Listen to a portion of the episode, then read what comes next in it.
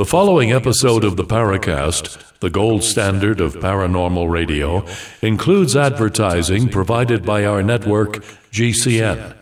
If you'd like to subscribe to an ad free version of the program, plus the exclusive After the Paracast podcast, please visit www.theparacast.plus. That's P L U S. Once again, that's www.theparacast.plus. You're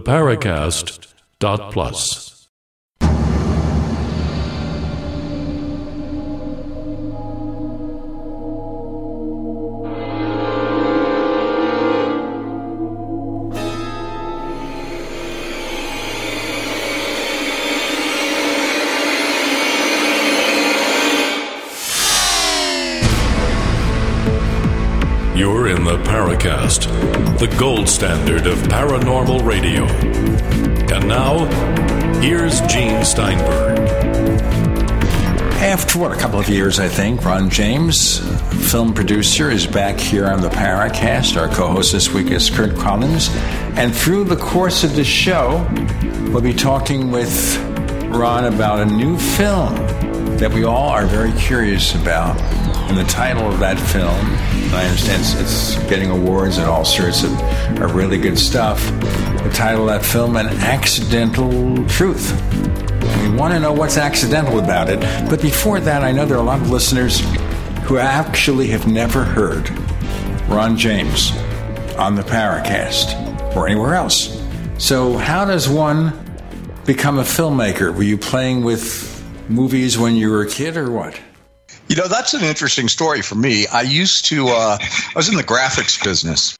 I was writing a lot of fiction at the time. I had a screen printing shop, and this was about the time of the OJ trials, just for a point of reference. So I didn't have any video background before that, but I decided I wanted to make an instructional video about screen printing, and I hired a local videographer. I had so much fun making the video that I sold the screen printing company and I bought half of what was Joe Scarborough's old recording studio in Pensacola under the agreement that if I bought into the recording studio that we would do video production too.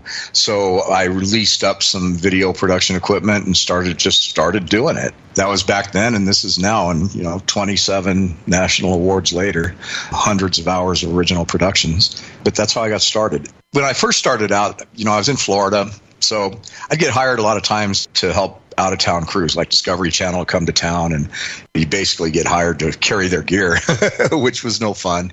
One time during spring break in Panama City, I did MTV Spring Break and, and Girls Gone Wild was there and they were using me to help on the shoot.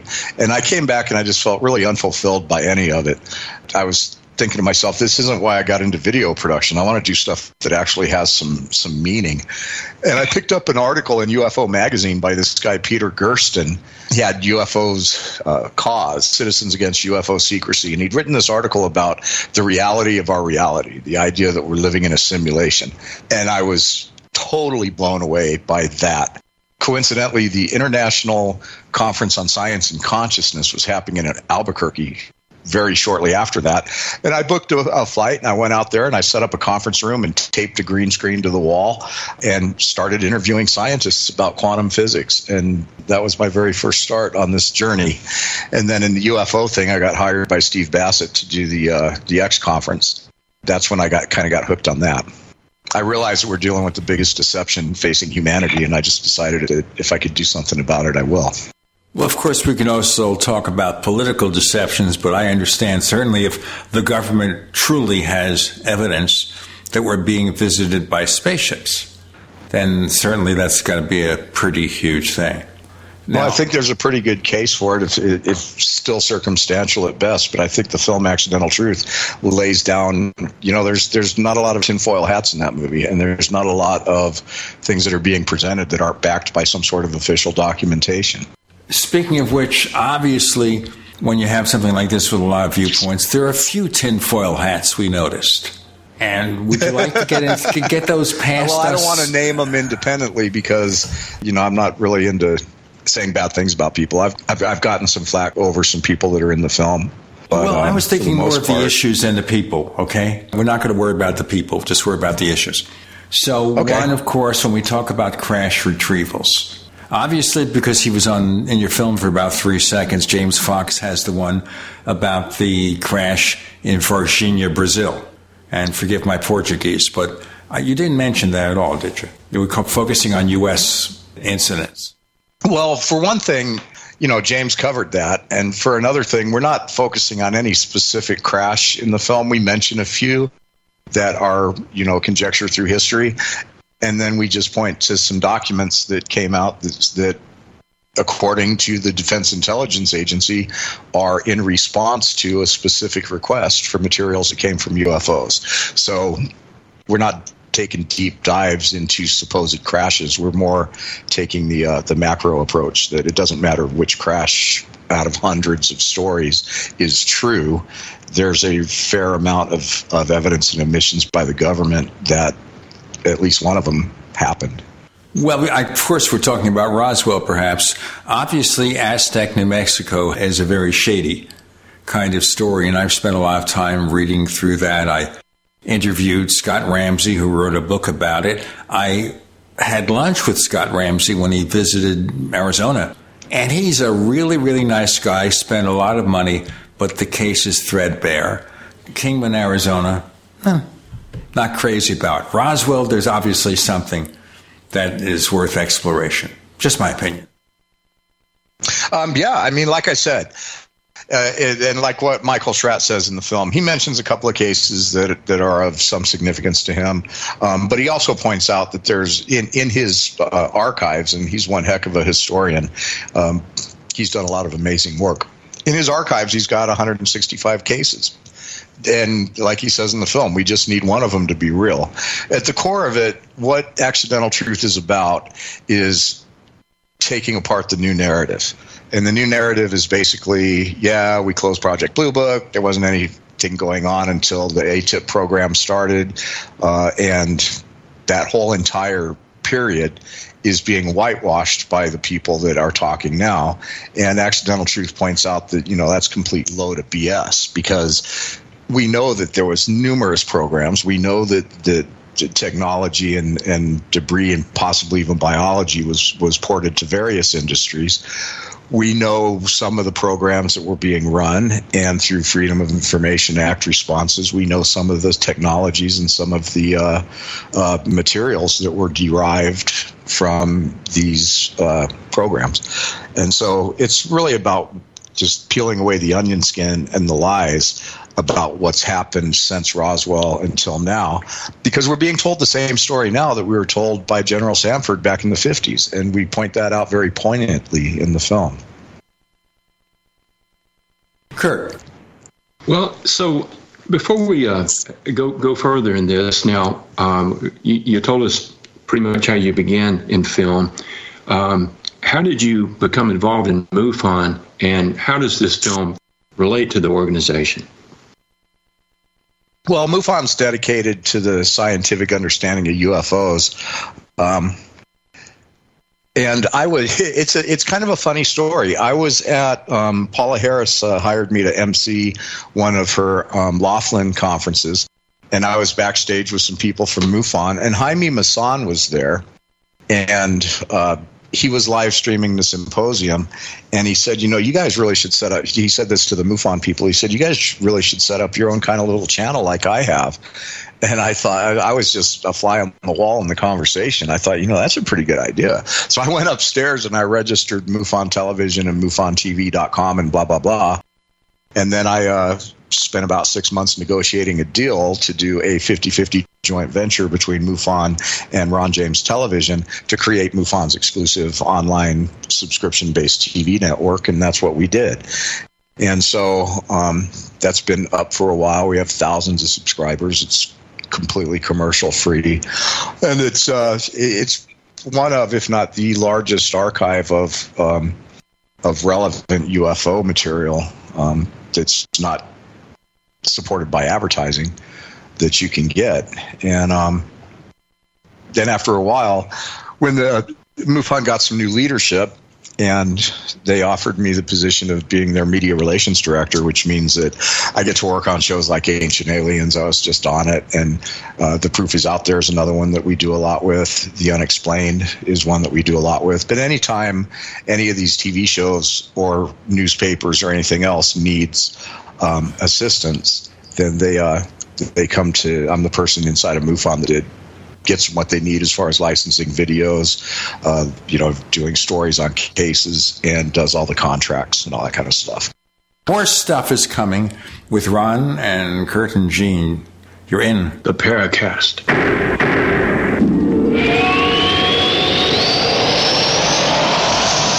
Hey, listeners. I want you to have the entire Paracast experience. So I'd like to tell you about After the Paracast. After the Paracast is an exclusive feature for subscribers to the Paracast Plus. With After the Paracast, you never know what's going to happen next. After the Paracast features color commentary, special interviews, and further conversations with Paracast guests. With Paracast Plus, you can download a very special enhanced version of the Paracast also. We do offer exclusive music, videos, and more features are coming. To get more info about subscribing, please visit theparacast.plus. Once again, theparacast.plus. Prices are just $1.50 a week, less than a cup of coffee at your local convenience store. Check out theparacast.plus to learn more about Paracast Plus. My name is Don Wiskin, and at 42 years old, I suffered a massive heart attack, lost 35% of my heart to damaged tissue, and was supposed to spend the rest of my life on disability. What did I do? I took Extendivite, a garlic and cayenne mix of seven herbs which rebuilt my heart and gave me back my life. For over 17 years now, I have made this formula available to you so you don't have to suffer the same thing I did. Clean your blocked arteries and strengthen your heart and boost your natural immune system. I'm 60 years old now and I still work every day. To get your Extendivite, call 1 877 928 8822. That's 1 877 928 8822 or visit heartdrop.com. Extendivite is only $69.95 for a two month supply of either capsules or liquid. Extend your life with Extendovite.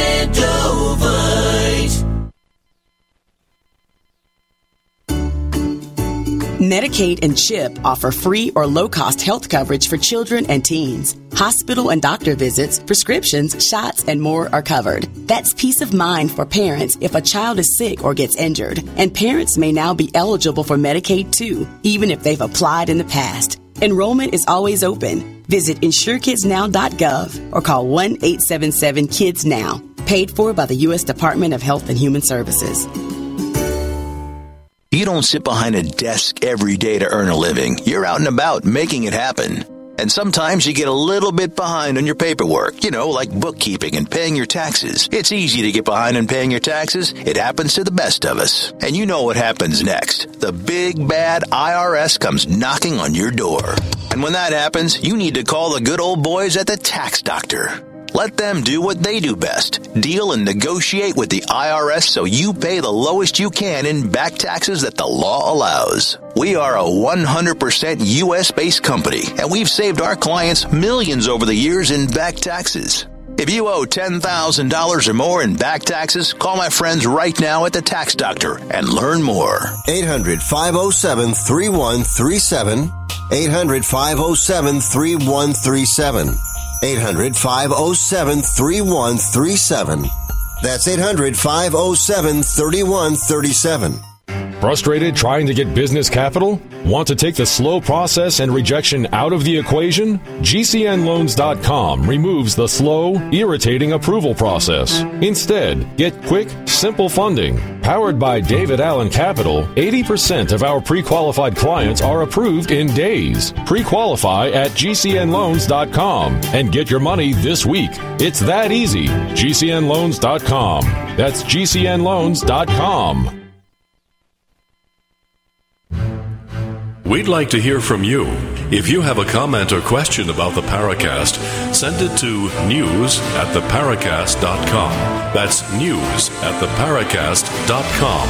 And don't forget to visit our famous Paracast community forums at forum.theparacast.com. Curt Collins stepping in for Tim Swartz, who is out of town on a secret mission somewhere or something like that. Ron James is here to talk about his work with MUFON and his recent documentary, An Accidental Truth, which you were saying is very top rated at iTunes, which means somebody's going to make some money off this if it keeps up it's going to take a lot of money. You know, Matthew Modine narrates this. That was not an inexpensive thing, but he brought a whole new element to it that is just amazing. He's become such a friend and such an ally since we did the recording that I just that I was blessed that he came into the project. Absolutely blessed. I notice you list him as one of the producers. Is he personally interested in UFOs? Well, you know that's how he uh, that's how he was attracted to the project. Um, we originally were courting Steven Tyler, and that was going to be fun because I'm kind of a rock and roll guy at heart. Uh, but then he, uh, you know, he had his rehab incident right about the time that we should have been closing him. So then we went and we had Edward James Olmos, who I'm a huge Battlestar Galactica fan. Everything that guy's ever done, I liked. But uh, he got a little nervous about the subject matter and the fact that we're poking the, the government in the eye, and his lawyers kind of scared him off. And he backed out right as we were supposed to be going to contract. So we were like, holy moly, man, we're running out of time. We got to get somebody. And um, somebody on my team was with Matthew Modine in England at a Comic Con event and just kind of mentioned it to him off, off the cuff. And, and Matthew, it turns out, has, has had a UFO encounter and he was interested in the project. And as soon as we found out he was interested, we started talking, and it just all kind of. I went to New York and spent two days in the studio with him, and it was great. And he is out there on. I don't know if you guys are following any of it. He's out there on Twitter and Instagram and all this other stuff. He's really behind the film. And part of our deal was he wanted to have some producer credits, which you know just again just shows how excited he was about the project. He did a fine job. I mean, I've, there there's some films that, unfortunately, documentaries, the, the narration sounds, you know, pretty wooden. And I thought he did, uh, you know, an excellent job. So uh, you, are lucky to have landed him. Yeah, he brought something very special to it. And, you know, we've won nine awards for the film already. And one of them was uh, the Indie Fest. It's an independent film festival. I think the Gold Award, which is second, like second place. Um, for documentary and for narrator. So we won two from those guys. And uh, uh, before we went to break, so you um, you had MUFON TV, you're head of their uh, media relations. So is this uh, is this a joint product? How, how does this exactly work? I mean, is this official MUFON branded? Um, not really. I just, you know, I wanted to uh, promote MUFON in what I was doing, so I added MUFON Television to the mix. But it's pretty much just me. Um, they, they, didn't have anything to do with the production or any say in it. I, I you know, since I own MUFON Television, it's one of my production companies. Uh, certainly, I added it to the uh, to the producer slate, but I was pretty much on my own making this. Other than a few MUFON people in the film, and of course the last section where you have the management or leadership in Washington, D.C., it's you. Yeah, I, I, I, did the whole film. I wrote it, I directed it, I edited it, I did the soundtrack, I did the graphics and special effects and the animations with the help from a couple guys in Ukraine. I shot all the interviews. Um, yeah, I mean, it's like it's, this is if you look at the credits on the film, there's only one or two other people that had any hands-on work at all. Everybody else are friends of mine that that got on as producers for the support they gave me. Um, just kind of keeping an eye on what I was doing and advising me and helping make sure that was a good film because I tend to get a little crazy. I, I, I, like loud graphics. I like breaking the rules. Um, I, I, tend to not. I, I want to make stuff that doesn't look like anybody else's. And when you take those kind of creative risks, there's a fine line between wow that's really awesome i never saw that before and holy moly that's terrible so so i had some people just kind of keeping me in check that's why chris o'brien was there huh I brought Chris in because you know him and I have done several films together, and he helped me with with a lot of the research, and he also got uh, Ralph Blumenthal and Michio Kaku because they were not originally going to be in it. And as I started realizing how big the thing was going to be, um, I just wanted to make it bigger and better. So we literally have an all star cast the top tier people from from government and arguably one of the, the, world's most famous scientists. The guy that broke the new york times story the guy that's on the record studying crash debris with anomalous isotopic ratios. I mean short of avi loeb and a couple other people i can't really think of anybody i wish i had that's not in the film. Well ralph blumenthal was a great guest on the Paracast. I think we had a really good experience with him. He talked, of course, about that story, also his book about Dr. John Mack. So mm-hmm. he's really immersed in this stuff now.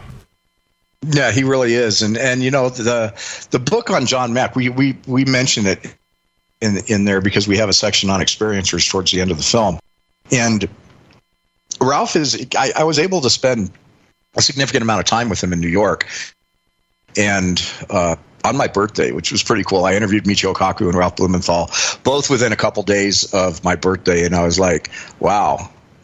To spend two hours sitting five feet across from Michio Kaku, I could not ask the universe for a better birthday present. Um, but yeah, Ralph is really he's he's down to earth. He's fact based. Um, he doesn't want to get involved in speculation, but as he says in the film, what we can actually ascertain is compelling enough without having to go off in too many fringy directions. Well, we can't forget the fact that Ralph won a Pulitzer for the New York Times for his coverage of the 1993 World Trade Center bombing. So mm-hmm. he is a first, first class reporter. And then the Pentagon correspondent for the Times is also one of the authors. Yes. Um, Helen, I can't remember her last name. But yes, and, and she's credited in there too. But you know, Ralph, at the end of the interview, Gene, you'll get a kick out of this. At the end of the interview, um, he signed a book for me. And after he left, I looked inside the book and he actually wrote, Ron, you're a terrific interviewer, Ralph. And, and I was like, oh my gosh. It's like if I could, if I could take that page and frame it, I would. By the way, the name of the other reporter is Helene Cooper. Cooper, thank you. You know, I'm, right. I'm actually I must be getting older because there's there's stuff in the in the movie like that, that I had a brain fart on recently on, a, on an interview. It's like we were talking about Battelle Memorial Institute, and I couldn't remember what it was called. It's like, oh, okay. so thank you for refreshing my memory on that. Yes, the the New York Times story is Leslie Kean, Ralph Blumenthal, and Helene Cooper. The three of them broke it. The 2017 AATIP story. And Helene Cooper, by the way, also does regular spots on cable news. Mm-hmm. For of course, they're asking her about Pentagon stuff, not UAPs or her participation in that. About all the other craziness we have to follow in our world. Not craziness here, but we're talking about the work of Ron James. We're supported by Curt Collins. I'm Gene Steinberg sometimes, or all the time. Or actually, the birth certificate said Eugene. I won't use that. When they say that, I feel insulted. Okay, you're in. The Paracast.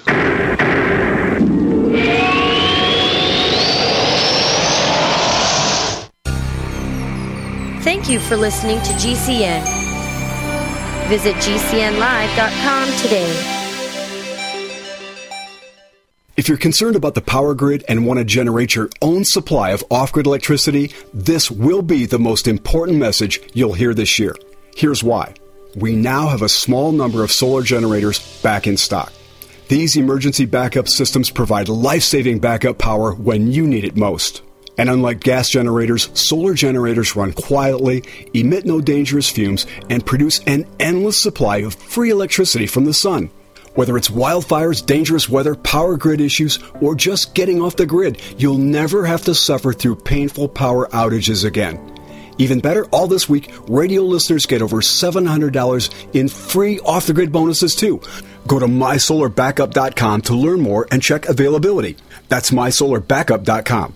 Look for the free report, Crisis Cooling, how to make absolutely sure your meat, milk, and medicines stay safe and cool in any power outage. Yours free at mysolarbackup.com.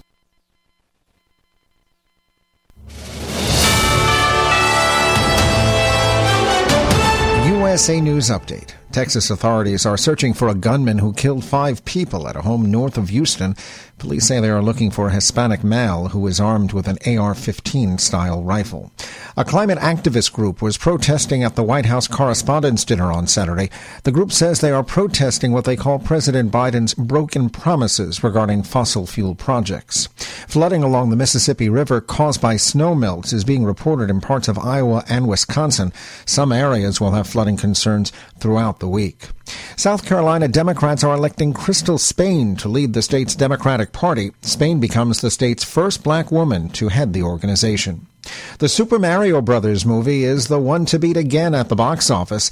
The animated movie is looking to make another $37 million in its fourth weekend in theaters. Jerry Barmash, USA News. Get healthy, not high, with 100% pure CBD powerful natural pain relief from Veterans Vitality. GCN listeners, have you ever thought about how CBD may help you? I'm sure you have heard about the many benefits of CBD. Well, here's your opportunity to try before you buy. Created by veterans and for everyone who deserves better choices, our CBD is derived from organic hemp, grown in the USA and third party tested. Veterans Vitality CBD saves you as much as 25 to 50% over our competition, and a portion of all sales is contributed to veteran nonprofits and events. Many of our customers have experienced improved quality of life, help with anxiety, PTSD, and overall well being. Our products do not contain THC. They are safe, non addictive, effective, and 100% legal. GCN listeners, get your free trial bottle of premium CBD by simply paying shipping and handling at GCNFreeCBD.com. That's GCNFreeCBD.com. Again, GCNFreeCBD.com. Offered by Veterans Vitality Premium CBD. Hi, this is Dr. Joel Wallach, the Mineral Doctor. You've heard me talk about 90 for Life for years. 60 minerals, 16 vitamins, 12 amino acids, 2 fatty acids. You may not know this, that I've actually designed Arthrodex for animals. That's right. Your pets need 90 for life too. Get this essential pet product by calling 877 279 9422. That's 877 279 9422. Again, 877 279 9422. Hi, this is Dr. Joel Wallach, the Mineral Doctor. You've heard me talk about 90 for life for years. 60 minerals, 16 vitamins, 12 amino acids, 2 fatty acids. You may not know this, that I've actually designed Arthrodex for animals. That's right. Your pets need 90 for life too. Get this essential pet product by calling 877 279 9422. That's 877 279 9422. Again, 877 279 9422.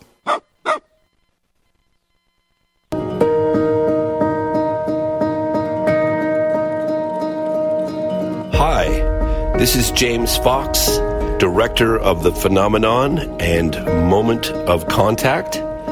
You're listening to the Paracast, the gold standard of paranormal radio.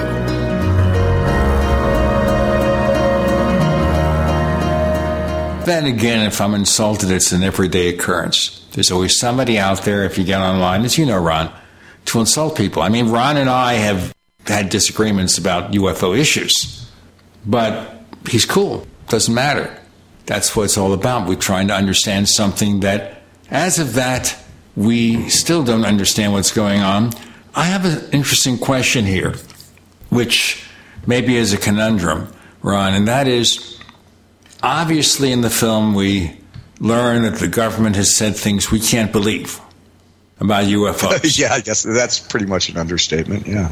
So why believe them when they say something positive? If we disbelieve them when it's negative, if they say something positive, we should believe them?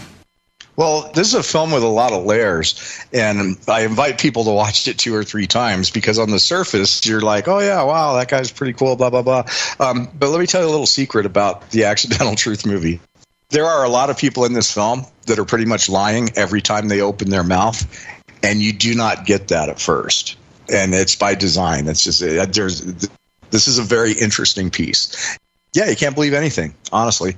We're getting this baked version of disclosure that is carefully managed and disproving it is is very very easy and and we i think we do a pretty good job at dismantling this, the current story and then we had these hearings just a couple days ago the film came out before the hearings and i had this little joke you know watch accidental truth watch the congressional hearings and then you'll have a pretty good idea who to believe the congressional hearings did not disappoint they were pretty pretty sad the thing that bothers me always is you have people in congress who can be downright intrusive and insulting when they're talking to people, and we can mention a few candidates. But here, everybody is asking very simple, basic questions. And then, speaking as a journalist, and certainly in what you're doing, you're doing journalism. Speaking as a journalist, I think, why aren't they asking these dudes from the Pentagon the deep questions? They ask the very surface, simple questions and they can't think of the proper follow ups. And they aren't stupid people.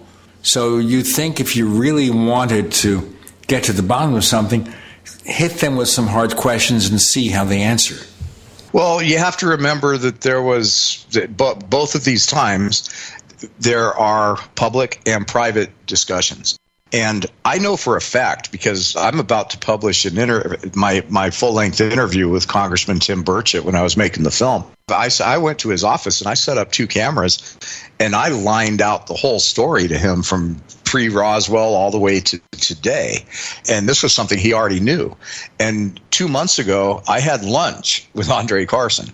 Okay. And, and we talked about this stuff. These guys know, but they can't prove they are as frustrated as we are because what they're dealing with, as you saw in the first hearings with Andre Carson and uh, and Gallagher, the two people that they had, Bray and Moultrie, are sitting on top of a compartment, a new compartment, and when they talk about not knowing anything about you know the faded giant incidents with Salas and and they talk about not knowing about different types of things the Wilson Davis memo this is just another exercise in let's put it in a box. And, and they you know they answer those questions very very skillfully. Uh, that is not within the purvey of the UAP task force. It's like it's just more of the same. So so since the revelation and the legislation it's been one uh, acronym after another, you know, and, and then NASA chimes in and says, "Oh yeah, you know, we're going to start looking at that stuff." I mean, give me a break.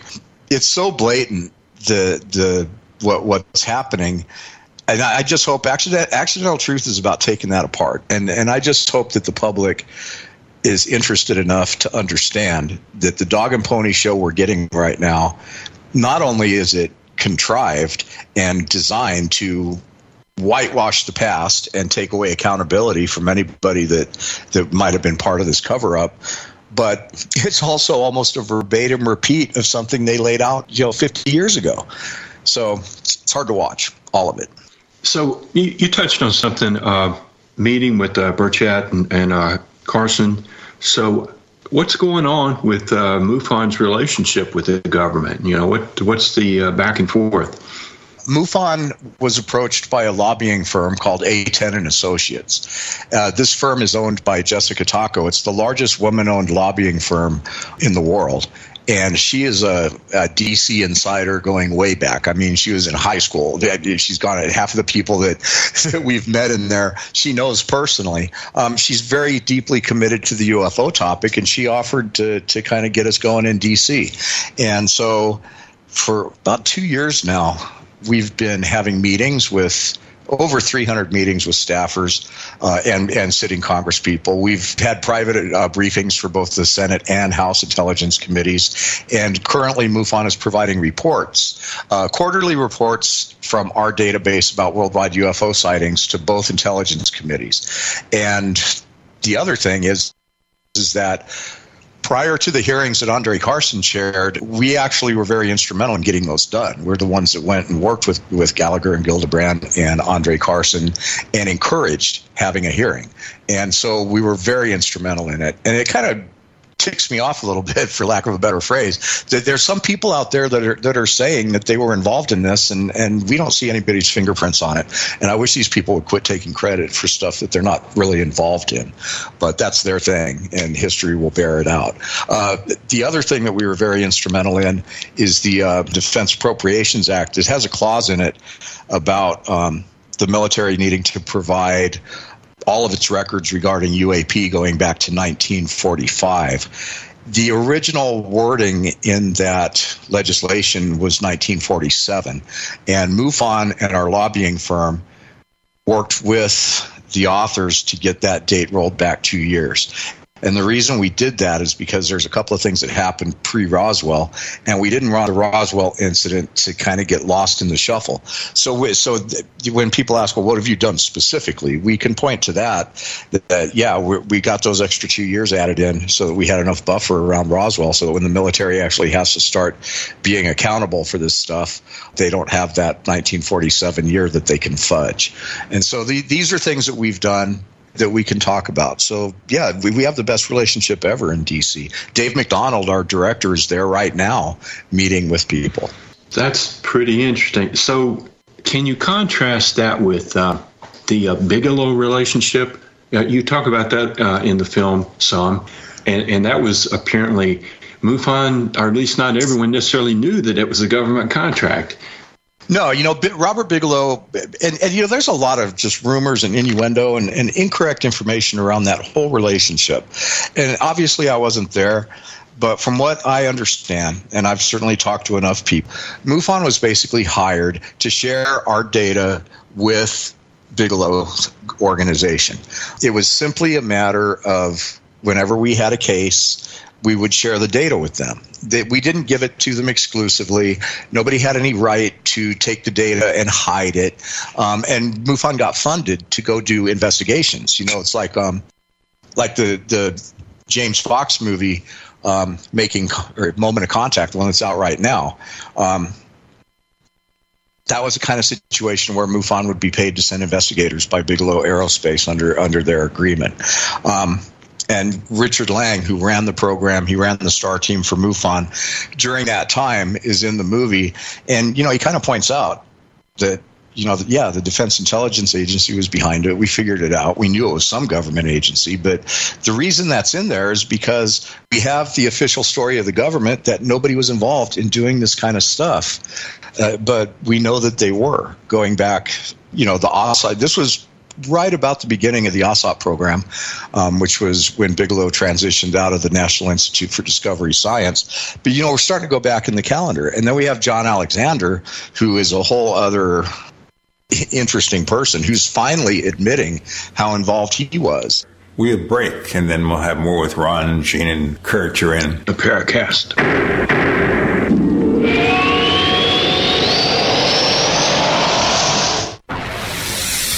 You are listening to GCN. Visit GCNlive.com today.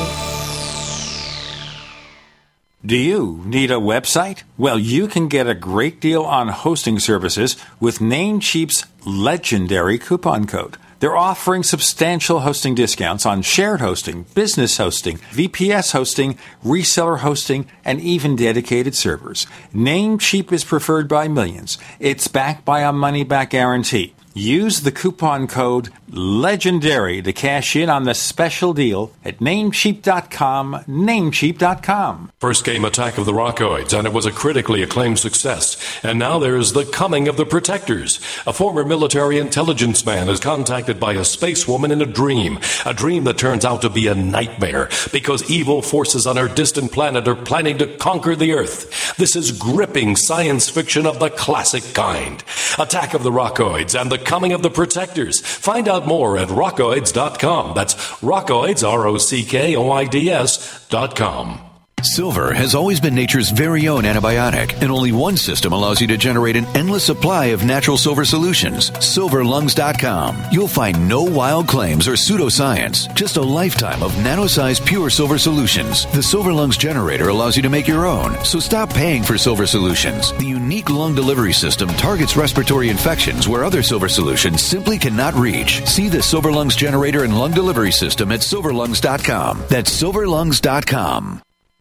Are you a business owner? Are you confused by the complexity of the tax laws? We can help. I'm Dan Pilla, and I've been helping business owners solve tax problems for over 40 years. My book, The Small Business Tax Guide, shows proven ways to avoid all the common business tax problems. Don't risk your business. Go to danpilla.com to order your copy. That's danpilla.com. Order now and get a free 15 minute call directly with me, a $99 value. Go to danpilla.com. That's danpilla.com.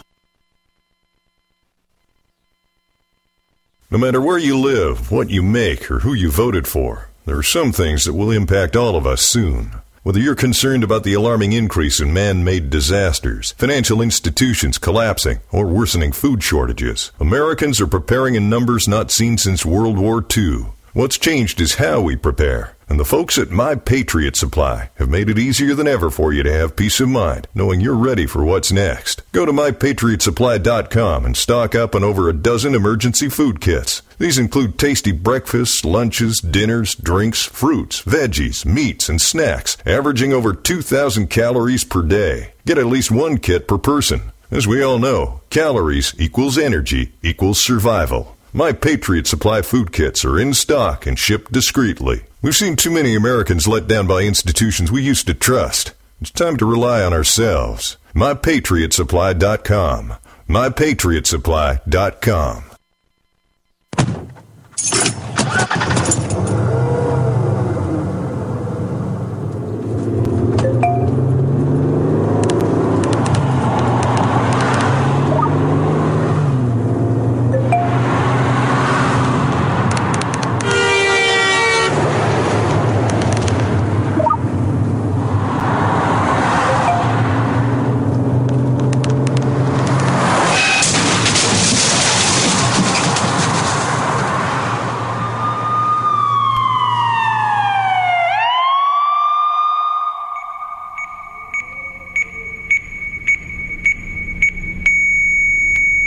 These are the sounds of someone taking their eyes off the road. Texting while driving is more than distracting. It's dangerous. Do yourself a favor. Do us all a favor. When you're on the road, stay off the phone. A message from CTIA.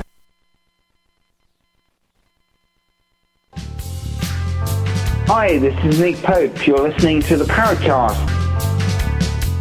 Colonel Alexander, such a fascinating character. We've had him on the Paracast a few times. And certainly, obviously, he's only giving us one tenth of what he knows. Yes, absolutely. You know, he's a he's a key figure in this going going back. You know, so are the the Hal Puthoffs and the um, the Eric Davis and some of these guys. Some of these people go back years. But you know what's very interesting is that from what I can glean, they really never got the deep access that they wanted. They were a ad hoc group starting off, and originally they were trying to find the people that had the truth and had the technology and had this stuff because they already knew they were sequestered deep, deep, deep, deep, deep. So when we see Alexander and and and these people coming out, they are not the group that really took this information, say a Majestic 12 type group. These these guys are not those guys, and I'm still not 100% convinced that they're read in to, as much as they should be, or as much as they want it to be. But um, you know, we're just we're dealing with people that we're never going to know who they are. We're never going to fully understand the structure that was put in place to maintain the secrecy.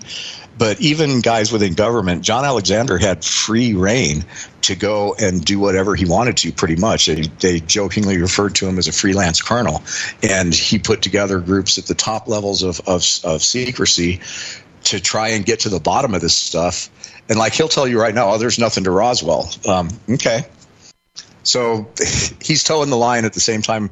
Now, finally, he's doing what he can. But I, there's an interview in the film where he's talking about how he thinks it would be a good idea for scientists to be a little more free to study this stuff. And, and it turns out that when he was saying that in the interview, he was actually running one of the programs that he was denying existed. So it's very, very interesting. And John and I are still friends, but there's a couple things in the film that, that I think ticked him off. Oh, I just want to mention. Uh, I don't know if you ever read his uh, 2011 book, uh, UFO Myths, Conspiracies, and whatever, mm-hmm. but uh, he said in there there was no UFO investigation, and this was right at the same time his friend Robert Bigelow was involved in the AAWSAP contract, and he knew that, but I guess you know, it's just interesting how emphatically he said that, not only in the book, but in the conferences and appearances he gave. Yeah, and, and see, he dates back even before that because they had the Advanced Theoretical Physics Working Group, which was an offshoot of something that was already going on, you know, and it's all the same people, you know, the so called bird, bird people. Um, I don't know if that's actually accurate, but you know the Hal Puthoffs and and and and these guys, um, they were doing this before that. And we found out, John admitted to me about the Advanced Theoretical Physics Working Group, which predates his even knowing Robert Bigelow.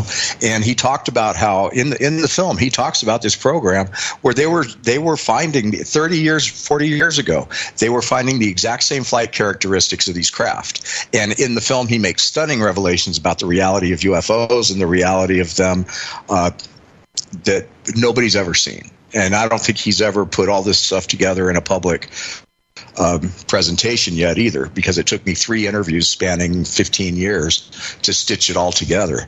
But what John Alexander reveals in this thing is absolutely off the charts. And when he talks about these craft doing things 30 years ago that Lou Elizondo and AATIP is just now identifying, and then we find out that the Advanced Theoretical Physics Working Group, he denied that to me uh, personally that there was any documentation of the group's work.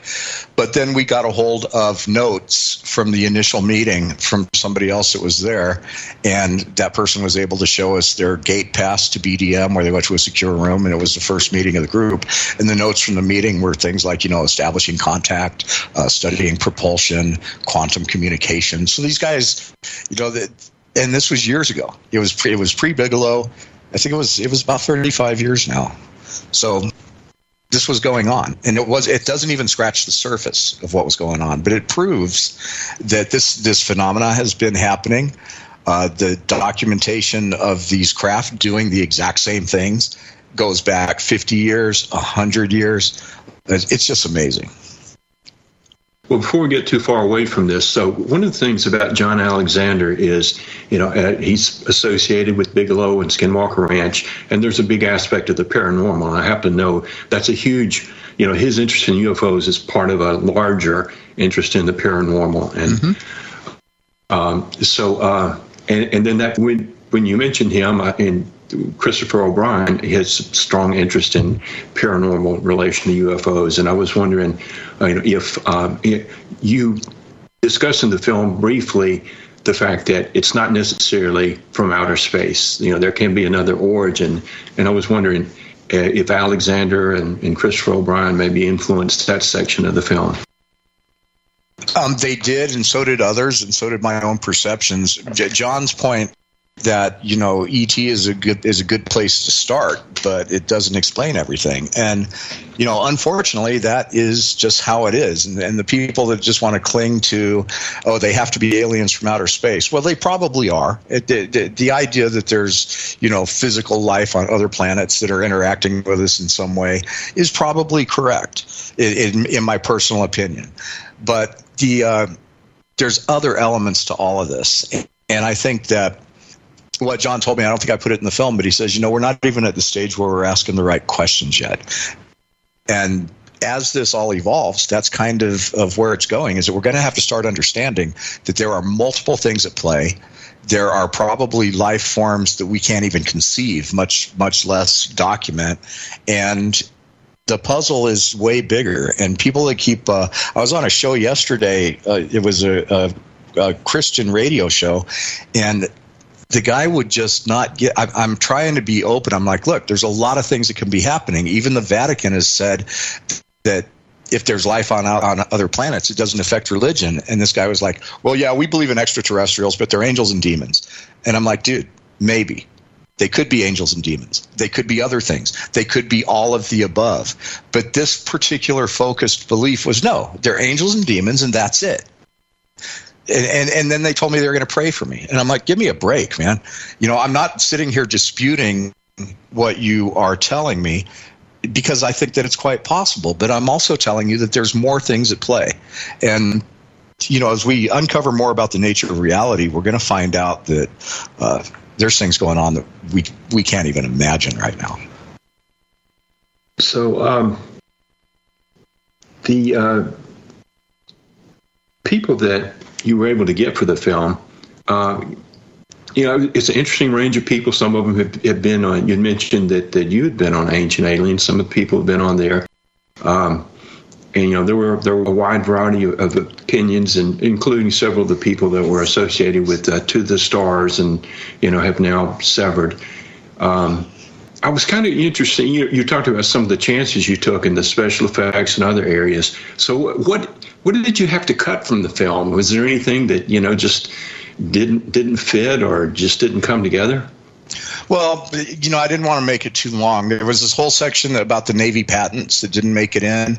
Uh, Salvatore Pais and his and the, the technology that he patented, uh, and I had feedback from Garry Nolan and from Michio Kaku that he was patenting technology that doesn't exist, and so that there's a whole idea here that you know these guys are studying this stuff trying to figure out how it works. And salvatore came up with the Pais effect and and and went and filed patents. And that whole story about the navy patents is very interesting. Uh, the patent office turned it down. The director of the navy uh, wrote a letter to the patent office practically demanding that they grant the patents based on the idea that there was something to it. Um, but according to everybody scientifically that we spoke to, there's there's maybe that stuff might be possible one day, and maybe some of his principles might be valid, but we have no way of doing it now, and we have no way of even proving his concepts. So I, I regrettably dropped the Navy patent story. Um, I think it would have been it's, it's going to be in the director's cut. Oh, okay. I was going to ask that before you came up with it there will be a director's cut at some particular point in time, or what? Yeah, there'll be a director's cut, and we're also starting something called AT Insider. Um, it, it, it's Accidental Truth Insider, and when you join MUFON or you subscribe to MUFON TV, you're going to get that. You'll have access to the complete, full-length, unedited interviews, all 15 or 16 of them, um, and a whole bunch of other bonus content. That it's really the, there's so much of it that that's the only place we can put it. It will be the equivalent from Ron James of the Snyder Cut. yeah. All right, listen, if you don't follow comic book movies, this will make no sense to you. There was a movie called Justice League, which puts all the DC characters like Superman, Wonder Woman, and Batman and The Flash together. But the Snyder Cut took four hours and two minutes, and it takes the stuff that didn't make it into the original theatrical release. And there you go. You guys want to hear something really funny? Got a Ron, teaser.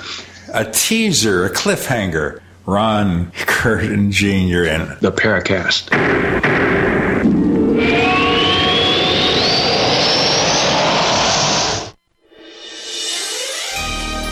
Thank you for listening to GCN. Be sure to visit GCNlive.com today. Hey, listeners. I want you to have the entire Paracast experience. So I'd like to tell you about After the Paracast. After the Paracast is an exclusive feature for subscribers to the Paracast Plus. With After the Paracast, you never know what's going to happen next. After the Paracast features color commentary, special interviews, and further conversations with Paracast guests. With Paracast Plus, you can download a very special enhanced version of the Paracast also. We do offer exclusive music, videos, and more features are coming. To get more info about subscribing, please visit theparacast.plus. Once again, theparacast.plus. Prices are just $1.50 a week, less than a cup of coffee at your local convenience store. Check out theparacast.plus to learn more about Paracast Plus.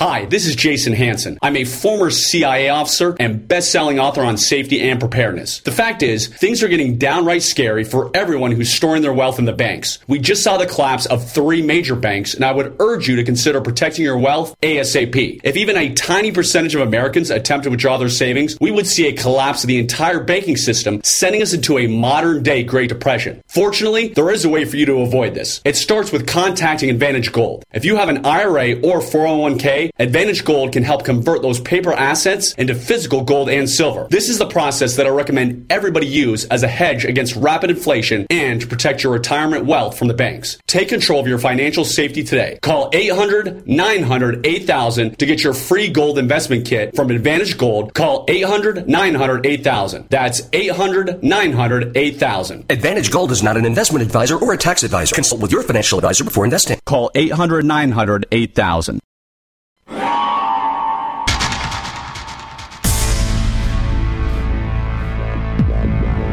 Welcome back to the Paracast, the gold standard of paranormal radio. And now, here's Gene Steinberg.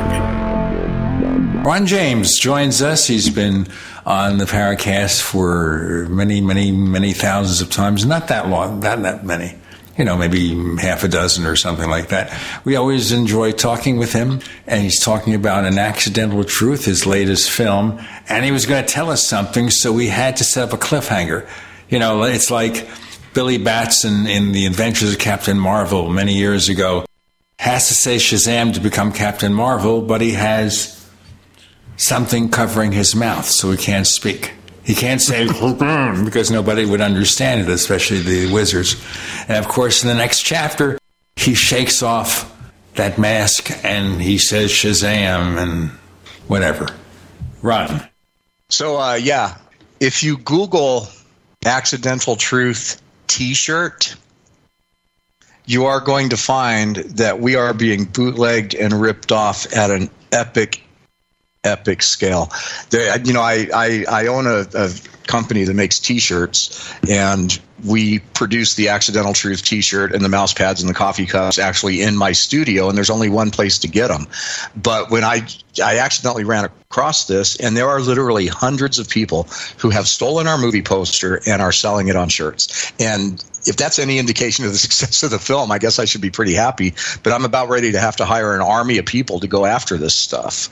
Oh boy! Maybe make a financial deal with some of them if they have good product. Well, the thing is, is I don't need anybody else manufacturing the stuff. I, I can make it all myself. So basically, somebody stole the movie poster off our website, probably hundreds of people, and it's it's viral. If you Google the name of the movie, uh, Google reports that there's about seven million returns. If you Google "accidental truth T-shirts," you get thirty-three million returns. Oh boy. Well, see, the exploiters are drawn to the UFO topic because so little of the information is copyright protected in any way. You know, the the, the graphics of your film and, and title and things like that are, but you know, the concepts like the men in black and everything else, and even the the details of cases can be exploited by anyone in books, movies, podcasts, and uh, you know, it's a revenue stream for a lot of people but they should draw the line at copyright infringement of intellectual property. Did you see what I'm talking about? You're in front of a computer. It's shocking. It's just, it's it's it's like I, I never saw that coming. Well, uh, it's nice for the interest to be shown, but you know, get their they should get their own idea. Yeah, well, you know, it's star power, but the copy the poster's copyrighted right now i'm not going to do anything about it but you know just for the record if anybody really wants accidental truth merchandise it's accidental truths with an s dot com. That's the only place you can get the real deal. Oh my god i'm looking at this. Matthew modine accidental truth t-shirts. Official. Official? Right i see that. Accidental truth revelations t-shirt. The official a couple of officials. And i noticed they want the star power of matthew modine Oh yeah. Well, Matthews definitely brought a lot to the table. Well, since his name is being mentioned so often, maybe he could front the lawyer fee. well, he's a producer. He's got an interest, right? Yeah, well, actually, yeah. So, um, like I said, right now we're just kind of watching it. The feeling is that you know the more the name gets out there, the better. But at some point, we're going to have to crack down on these guys, and it's just a just a shame. I spent twenty thousand dollars on on a brand new machine to print T-shirts and make my own merchandise because after I finished the film, I'm just kind of tired of sitting in front of the computer. So I wanted to do a whole other thing. It's kind of heartbreaking to watch people just blatantly stealing like that. And I suppose it's only a matter of time till the film gets bootlegged. So it's it's tough. It's tough tough business. So we're talking about the entertainment business. So uh, can you tell us about? It sounds like your division has been a, a good relationship with MUFON. Uh, they're they're a nonprofit. It's uh, in the mission statement is to uh, scientific study to benefit humanity, but uh, there's how do you how how do, can that coincide with the, the need to survive as a business and a lot and deliver essentially entertainment to a lot of people? Well, MUFON Television is basically it's not MUFON. MUFON has an interest in it, but it's a completely independent thing. And the content on MUFON television is largely the original shows that I make and the archive of MUFON symposiums going back years. So a lot of times when you're like you know when we did Hangar One, MUFON licensed their their stuff to the Hangar One people, and we got a lot of flack for episodes not reflecting accuracy and blah blah blah. And when you get into the entertainment thing, and you, especially when you get into a TV show that has to have legs and deliver something fresh and compelling on a weekly basis, it becomes impossible. And so, you know, we've created new media policies now um, to stop that and we're doing we're doing productions and, and um, managing productions and only allowing our, our brand to be used in ways that work. But you know, the, the MUFON of today is not the MUFON of yesterday or even five years ago. We're, we're active in Washington, D.C. We have the largest community and resources for the experiencer community. We, we've published a lot of the best research. We now have our own physical laboratory that is dedicated to the study of any trace physical evidence from UFOs. You know, certainly we have our own dive team. We just launched our social network. We just launched our map app where people can track UFO sightings in real time. Um, our membership is at an all time high. We're pushing 7,000 plus worldwide. We have the largest fleet of of, of field investigators ever from any organization, and we uh, we have our own photo analysis setup that is dedicated to that. Um, and then, of course, we have MUFON Television, and we're putting out original MUFON Television branded productions. So this is, it's no longer join MUFON if you want to become an investigator. It's join MUFON if you have any interest whatsoever in the field. It doesn't cost much, and there's something for everybody. If you want to move on and become an investigator, you're certainly welcome to do it. It's pretty fun. But this organization, what I feel is that the the world is going to need a place to coalesce around like minds and make sense out of all the things that we're going to see unfold. And MUFON is is is uniquely poised to to serve that need. And so, you know, my my latest catchphrases for MUFON is like join MUFON, we're your community, find your friends. And that's really what it's all about. And the organization has stepped up, the management has stepped up, the the people that are at the core group are just moving mountains. We're just doing incredible things, and um, and you know all that sits on top of the world's largest database of UFO information. It seems like everybody wants to get their hands on it. How easily shared is that database? Do you have to be a MUFON member? There's different tiers of access, but you know we haven't even let the government have free reign in our database um, because people, you know, people steal from the database. They publish YouTube videos from our database without asking our permission. You know, a lot of that material stuff we we copyright and we want to share it with the public, but we want to do it on our terms. And um, we're we're dealing with a lot of this right now. Everybody wants a piece of that. And then there's there's other groups out there that are trying to kind of become a, an alternative to MUFON, and that's hard to watch because you know these are private companies they're not public servants and they're encouraging you to give your ufo reports to a private company and and then what? They have no obligation to the public, and they're just monetizing the material. And so, you know, it's it's it's just a very interesting landscape. But no, our database. Uh, TV channels license the stuff to use in their shows. That's that's carefully controlled. Um, and when we see people out there just downloading stuff out of our database and making videos about it, that that used to be going on a lot, and we're trying to crack down on it a little bit because we're very protective at this point of managing our brand and making sure that uh, you know MUFON gets its due. Okay, much more to talk about with Ron James. By the way, he's expected to stick with us for the After the Paracast podcast, where we do not censor anything unless we could be sued for it. Right, Ryan? yeah, are we live? Never. Never live. Anyway, Curt, Gina, and Ron, you're in the Paracast.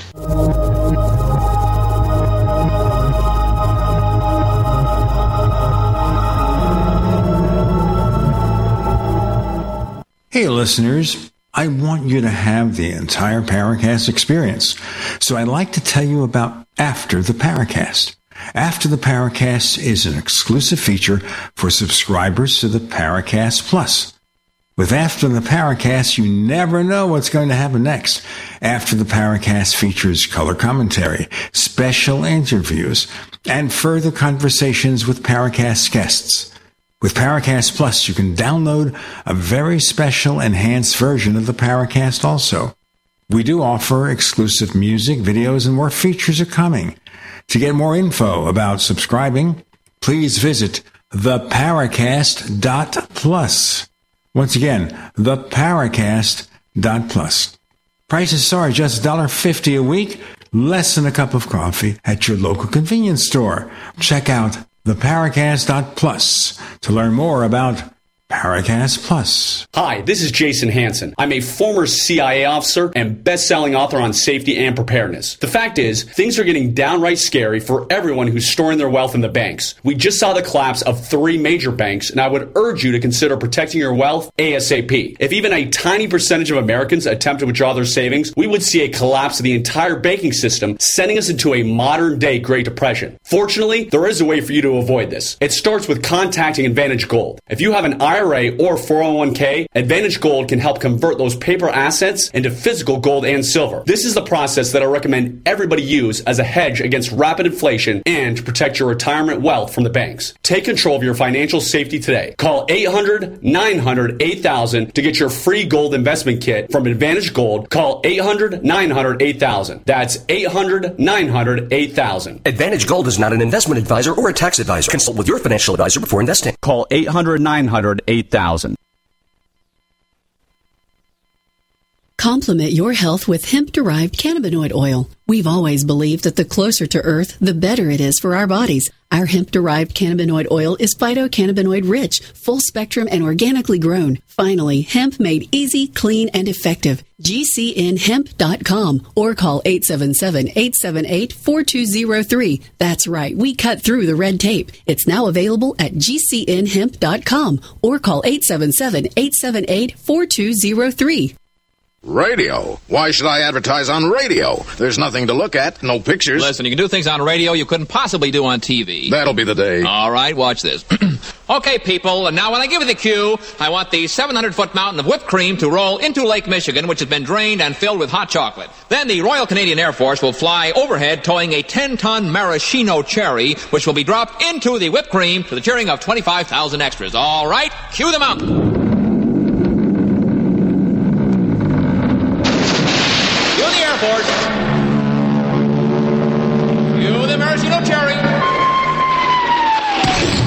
Okay, 25,000 cheering extras. Now, you want to try that on television? Well. You see, radio is a very special medium because it stretches the imagination. Advertising your business with GCN is simple, effective, and more affordable than you might think. Visit advertise.gcnlive.com for more info. Take your business to the next level. Frustrated trying to get business capital? Want to take the slow process and rejection out of the equation? GCNLoans.com removes the slow, irritating approval process. Instead, get quick, simple funding. Powered by David Allen Capital, 80% of our pre qualified clients are approved in days. Pre qualify at GCNLoans.com and get your money this week. It's that easy. GCNLoans.com. That's GCNLoans.com. We'd like to hear from you. If you have a comment or question about the Paracast, send it to news at theparacast.com. That's news at theparacast.com. And don't forget to visit our famous Paracast community forums at forum.theparacast.com. Continue here with Ron James, and he does lots and lots of films, including An Accidental Truth. There we go. Curt Collins, our co host, has a question.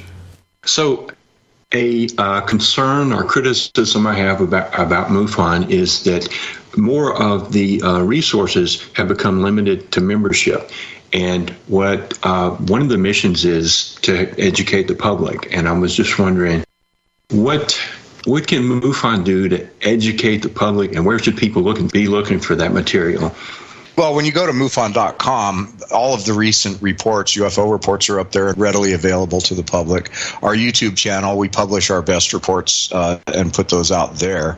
And so there's plenty of free places for people to access stuff. But also, at the end of the day, a yearly membership in MUFON starts at around $49 a year and gets you access to even more information. And if you're that interested, you should join.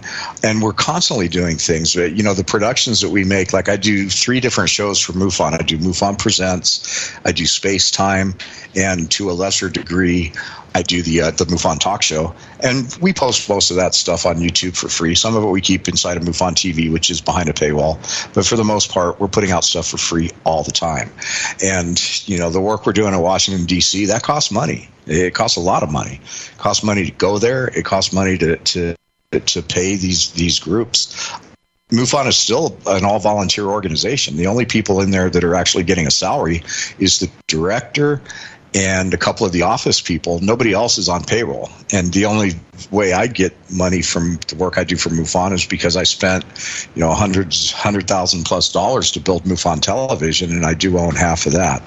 But, you know, at the end of the day, MUFON is all about volunteerism, and we're out there doing it every day. Oh, I have a, follow up question. Something you mentioned earlier. This is trivia, I guess, but the Hangar One television show, I noticed that was recycled by the company as something called UFO files, and it looked like the MUFON information or branding was stripped off of it. Do you know anything about that? Actually, I don't, but thanks for telling me. I mean, there's nothing we could do about it. We uh, that was just a license deal.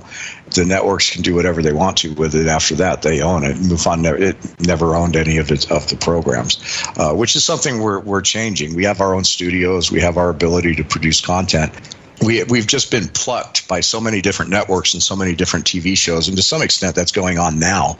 Um, I won't name some shows, but there's there's some people out there, there's some programs out there that are, you know, using a lot of our content, and um, we'd prefer to just have our own programs, and so that's we're working toward that. So you had mentioned the. Um, one of the people you regretted not getting was uh, Loeb, and uh, is he a speaker at the MUFON conference? Yeah, he's he's either going to be there in person or he's going to Skype in. So that'll be really cool. And um, I really wanted Hal Puthoff to to chime in, but you know, there's basically there's another entertainment company. I'm not going to name names, but there's another entertainment company that is. Uh, come in with some big money and they're tying these people up and, and they're making it so that they can't do uh, other shows. And so, you know, I, I got very lucky that I got some of these people because you can't get them at this point. A lot of them are under contract. Interesting. So, UFOs is entertainment. It was it is within weeks of Kenneth Arnold sightings, probably days. There was exploitation of the topic, and they were selling flying saucer hamburgers and cocktails and, and everything. Uh, it's human nature for you, man. Yeah. so you know it's it's it's been capitalized. There's you know all sorts of things uh, from the very start, and there's a certain brand of uh, of uh, I don't know if we actually want to call it ufology, but for lack of a better word, that that sort of treats it as uh, you know not much different than pro wrestling. Very sensationalist. It doesn't matter whether it's genuine or not, and it's it's um, and and some of the uh, some of the magazines, even some of the television programs, are, are like that. So, how does um, how does your work uh, avoid those pitfalls? Well, it's a fine line between entertainment. For one thing, entertainment is entertainment. Um, when To the Stars Academy launched, they were intending to have an entire media wing that was devoted to capitalizing on the topic in the entertainment industry, and they put. Uh, you know, they basically tried to copyright the entire field. Um, some people will say as their opinions, uh, but uh, unfortunately, when there's big money in anything, it attracts different types of people with different types of agendas. I made Accidental Truth because it was the film I wanted to make and it was the information I wanted to convey. But it doesn't take away from the fact that it cost, you know, significant, significant money to make. And I deserve, just like anybody else deserves, to recoup that. Uh, this idea that, that as filmmakers and as entertainers and as people that, that that create media somehow should be doing it in service to the world you know, I, I, I, say to everybody, it's like, are you going to go, are you going to go and show up to your job and not get paid? Because the same people that will steal my movie or, or fault me for the fact that it's for rent and I'm not giving it away to the world, um, th- those people would not make the kind of contribution that I've made, and and they would not take the kind of risk that I've taken to do it. And so I, the fact that is entertainment entertainment any kind of media rather you want to call it entertainment you want to call it informational you want to call it entertaining information um, all of it has to be monetized or else it can't be made I, I have a I have a saying if, if if your last film doesn't pay for you to make your next one, then your next one's not going to get done, and and the world is the loser, and it's true. Well, in any kind of profession, you expect to have to pay people. I mean, maybe you have millions of dollars on hand, and you can make your film, and you don't need any remuneration. But what about the cameraman? What about the other people who are working on that film? They certainly deserve to get paid. I mean, we think, for example, musical artists. Oh, we can hear them free on the radio. Sure, but they can't make that music unless they pay a studio, they pay a producer, they have bills, they have families we think about scientists, well, maybe they're corrupted because we have to pay them. Well, okay, but how else do you do it? Well, yeah, that's exactly right. So I, you know, expecting to have revenue from the media that you create uh, does not deserve any kind of a stigma. In fact, more people should be supportive of the fact that it's a reality. And I find the biggest hypocrisy among people that criticize, but I find the ones that are the, the, the most likely to criticize you for charging for something are the ones that are the least charitable and probably work the lowest paid jobs. So it's it's very interesting what we see out there. Well, at times in the past, I've had to ask for donations to help with my finances, and I hear from people who say you can't do that. You're not supposed to do that. And I think millions of people ask for donations, and then you look at their sites, and what are they doing? Well, maybe they are afraid that the donation someone sends to me, they won't send to them. It's a crazy world out there. Ron James, Curt Collins, Gene Steinberg trying to sort the stuff. You're in the Paracast.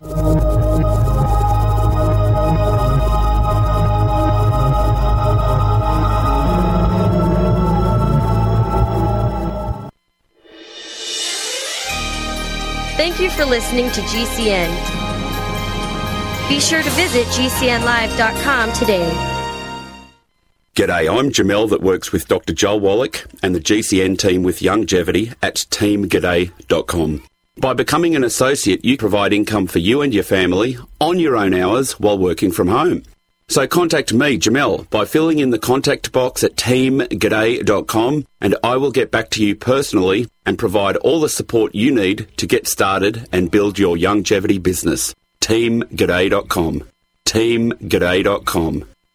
Silver has always been nature's very own antibiotic, and only one system allows you to generate an endless supply of natural silver solutions. SilverLungs.com. You'll find no wild claims or pseudoscience, just a lifetime of nano-sized pure silver solutions. The Silver Lungs generator allows you to make your own, so stop paying for silver solutions. The unique lung delivery system targets respiratory infections where other silver solutions simply cannot reach. See the Silver Lungs generator and lung delivery system at SilverLungs.com. That's SilverLungs.com.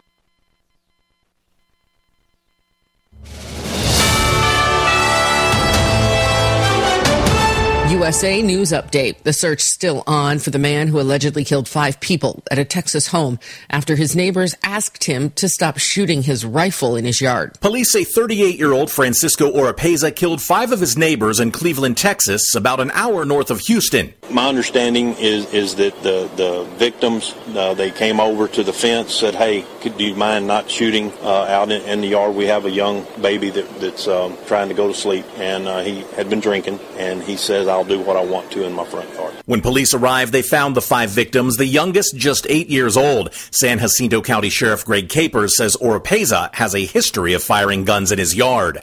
The White House holding the correspondents' dinner last night. President Biden supporting the attendees, saying the free press in America is not the enemy. Corey Myers, USA News. Taheebo Tea Club's original Pure Pau d'Arco Super Tea helps build red corpuscles in the blood, which carry oxygen to our organs and cells. Our organs and cells need oxygen to regenerate themselves. The immune system needs oxygen to develop, and cancer dies in oxygen. So the tea is great for healthy people because it helps build the immune system, and it can truly be miraculous for someone fighting a potentially life-threatening disease due to an infection, diabetes, or cancer.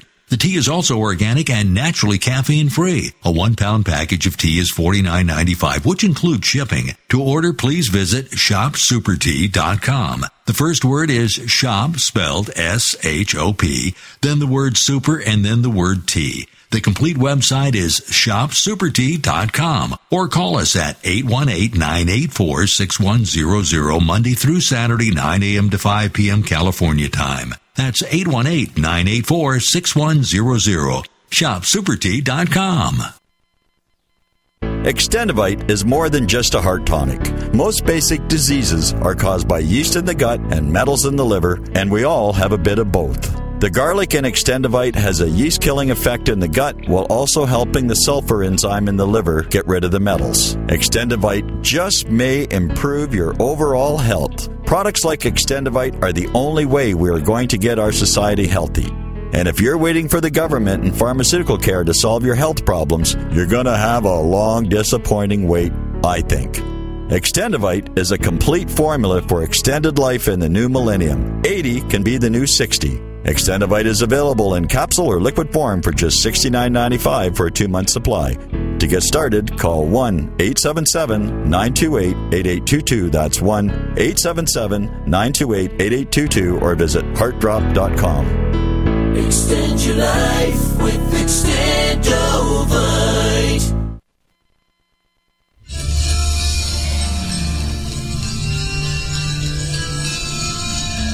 Hi, this is Bryce Zabel. I'm the producer of Dark Skies, the co author of AD After Disclosure, and you are listening to the Paracast, the gold standard of paranormal radio.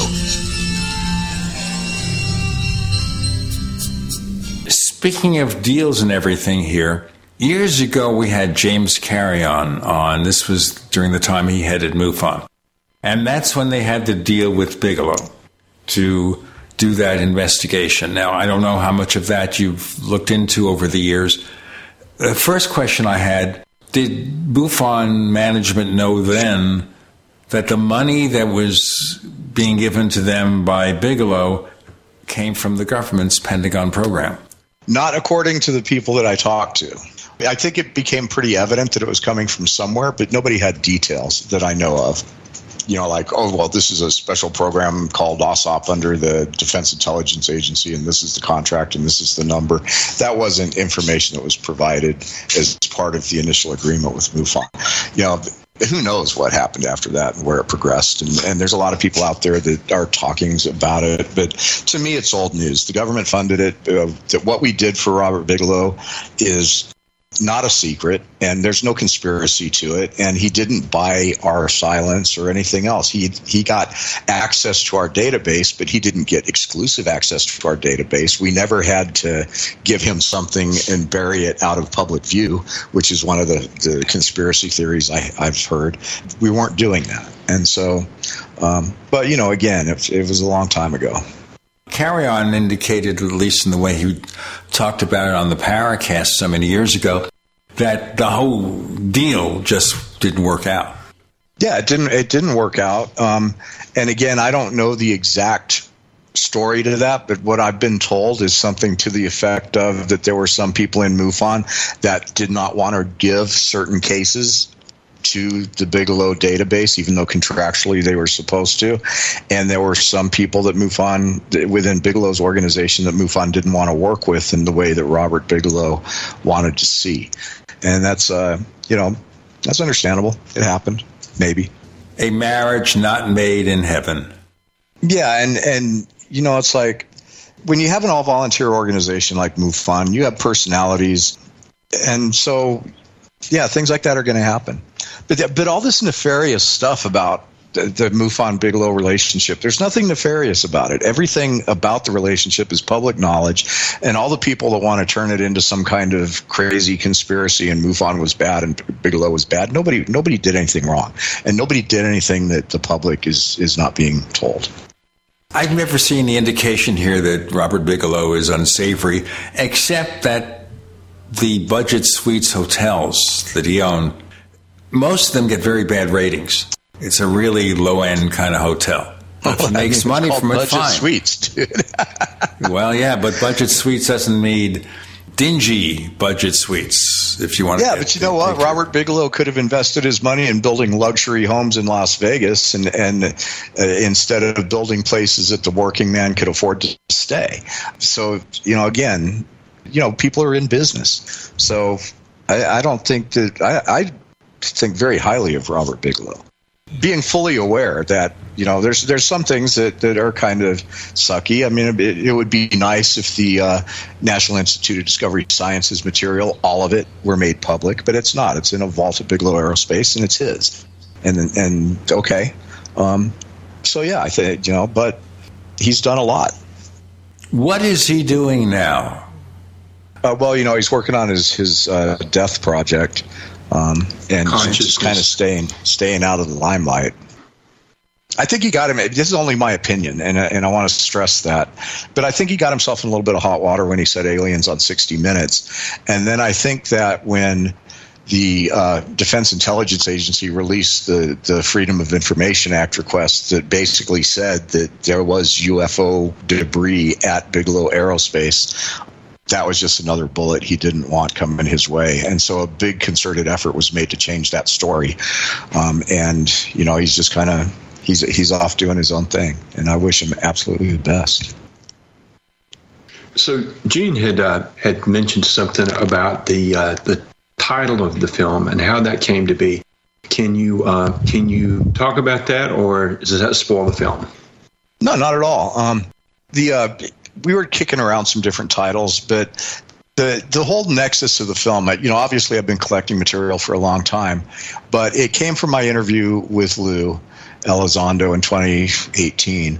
Um, when he's kind of I I didn't mean to back him into a corner, but the way he answered a, a specific question, the the response to his answer kind of put him in a in a bit of a jam, and you can see it come across his face, and you can see him kind of mentally panicking to figure out how to respond because um, it was a genuine slip, and um, there's a few of those in the film, and then the, there's two reasons it's called accidental truth. One is because there are at least three or four spots in the film where somebody is clearly did not mean to tell us what is revealed by their by their responses and by their words. And um you know then the it's got the double entendre of you know it, it was crash debris which is an accident. And then if you look at the uh, if you look at the logo the words truth and denial are actually built into the logo and it's got these little crystal drips that are animated in the movie that kind of symbolize the slow drip of disclosure. And the even the movie poster is full of symbolism and meaning, and the film exists on multiple, multiple layers. And as if you watch it more than once, you'll start to see even more uh, deception being revealed. Unfortunately, I only have one few left on the screener. You'll have to get us access to the director's cut. Yeah, you guys haven't told you guys haven't given me any feedback on the on the film. I, I need I need you, you know to to put uh, you know simply amazing Gene Steinberg. oh well, I, I, I gave you that glowing review of the uh, narration. Uh, so uh, okay, I, will tell you. Uh, I thought it, I thought it was interesting. I thought your choice of uh, people to represent the topics was spotty. Um, and some of the things. Who, who in particular did you did you not like? Okay, uh, I'm not fond of Michael Bora, Michael Shat, uh, Michael Schratt, um, and uh, those those two are the the ones that jump out. And then the reliance on the work of, of Tony Bragalia. Uh, yeah, but just, you know, I got to tell you, a lot of people when those Freedom of Information Act requests dropped, because a lot of people don't like Bragalia, I get it, but it doesn't change the fact that these are legitimate government responses to very specific questions. You can take Tony out of the whole thing. All he did was ask the questions. And, and that does not create a situation where anybody should be discounting the answers. I think that that, that response to, to his Freedom of Information Act requests were absolutely groundbreaking. Nothing like that's ever been admitted by the Defense Intelligence Agency. And because it's Bragalia and because he's managed to tick off a lot of people, it got totally stomped on by the by you know the Greenewalds and the and the Knapps and the people that just they just attacked it because of him. But but it was it was good for me because here we are possibly one of the biggest revelations ever made through a Freedom of Information Act request. And because of, of personal stuff, it was largely panned by the entire field.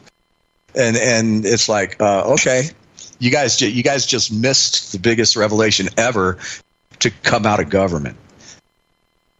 So we're saying here that he stumbled into it. No, I'm saying he asked the right questions, and he and, and he, he threatened to sue them for not answering the questions, and he got a rapport going with uh, um, the the guy that was in charge of of responding to the request, and you know, there's a paper trail of back and forths. And even emails where they're like, okay, I just want to clarify. You want material, you want information on UFO debris being studied at Bigelow Aerospace. And he's writing back, yes. And then he gets it and it says, you know, we have this information in response to blah, blah, blah, blah, blah. And then we have these other people that, you know, including people that have made their entire um, franchise about obtaining Freedom of Information Act requests, saying that Freedom of Information Act requests don't matter because they're not right. Ron, Curt, Gene, you're in the Paracast.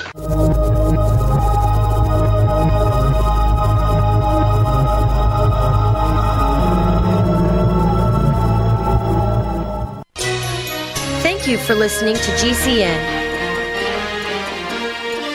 Visit GCNlive.com today.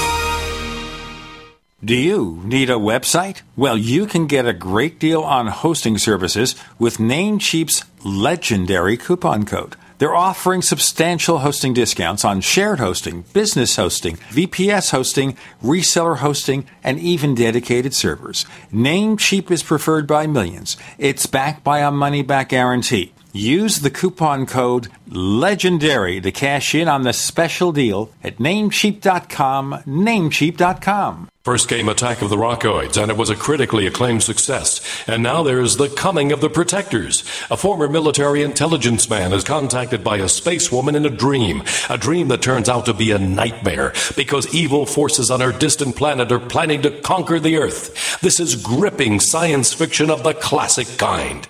Attack of the Rockoids and The Coming of the Protectors. Find out more at rockoids.com. That's rockoids, R O C K O I D S.com.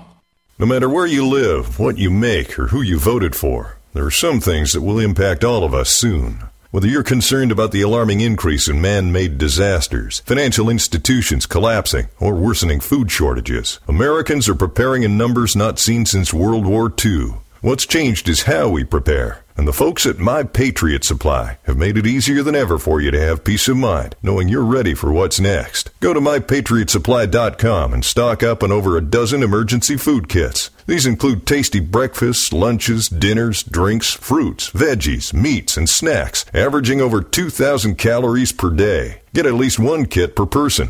As we all know, calories equals energy equals survival. My Patriot Supply food kits are in stock and shipped discreetly. We've seen too many Americans let down by institutions we used to trust. It's time to rely on ourselves. MyPatriotSupply.com. MyPatriotSupply.com.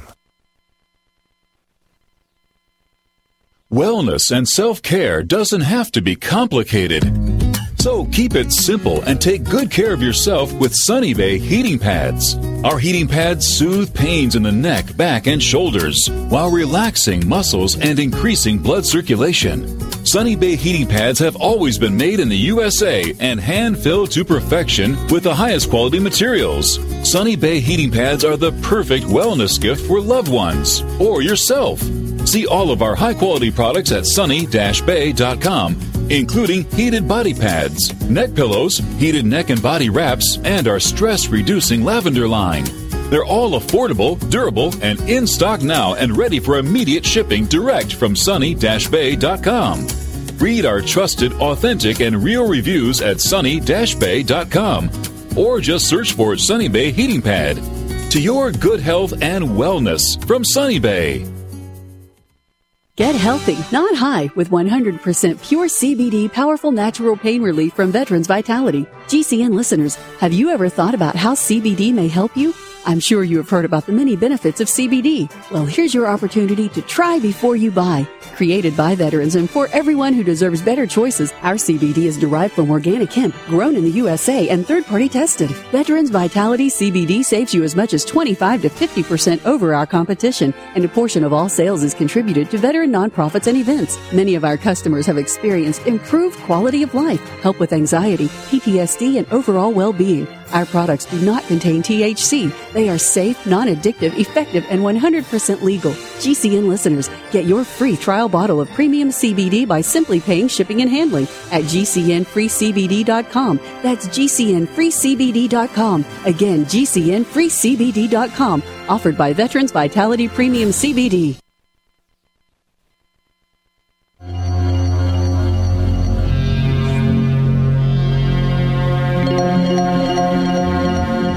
Hi, my name is Richard Dolan. You're listening to the Paracast.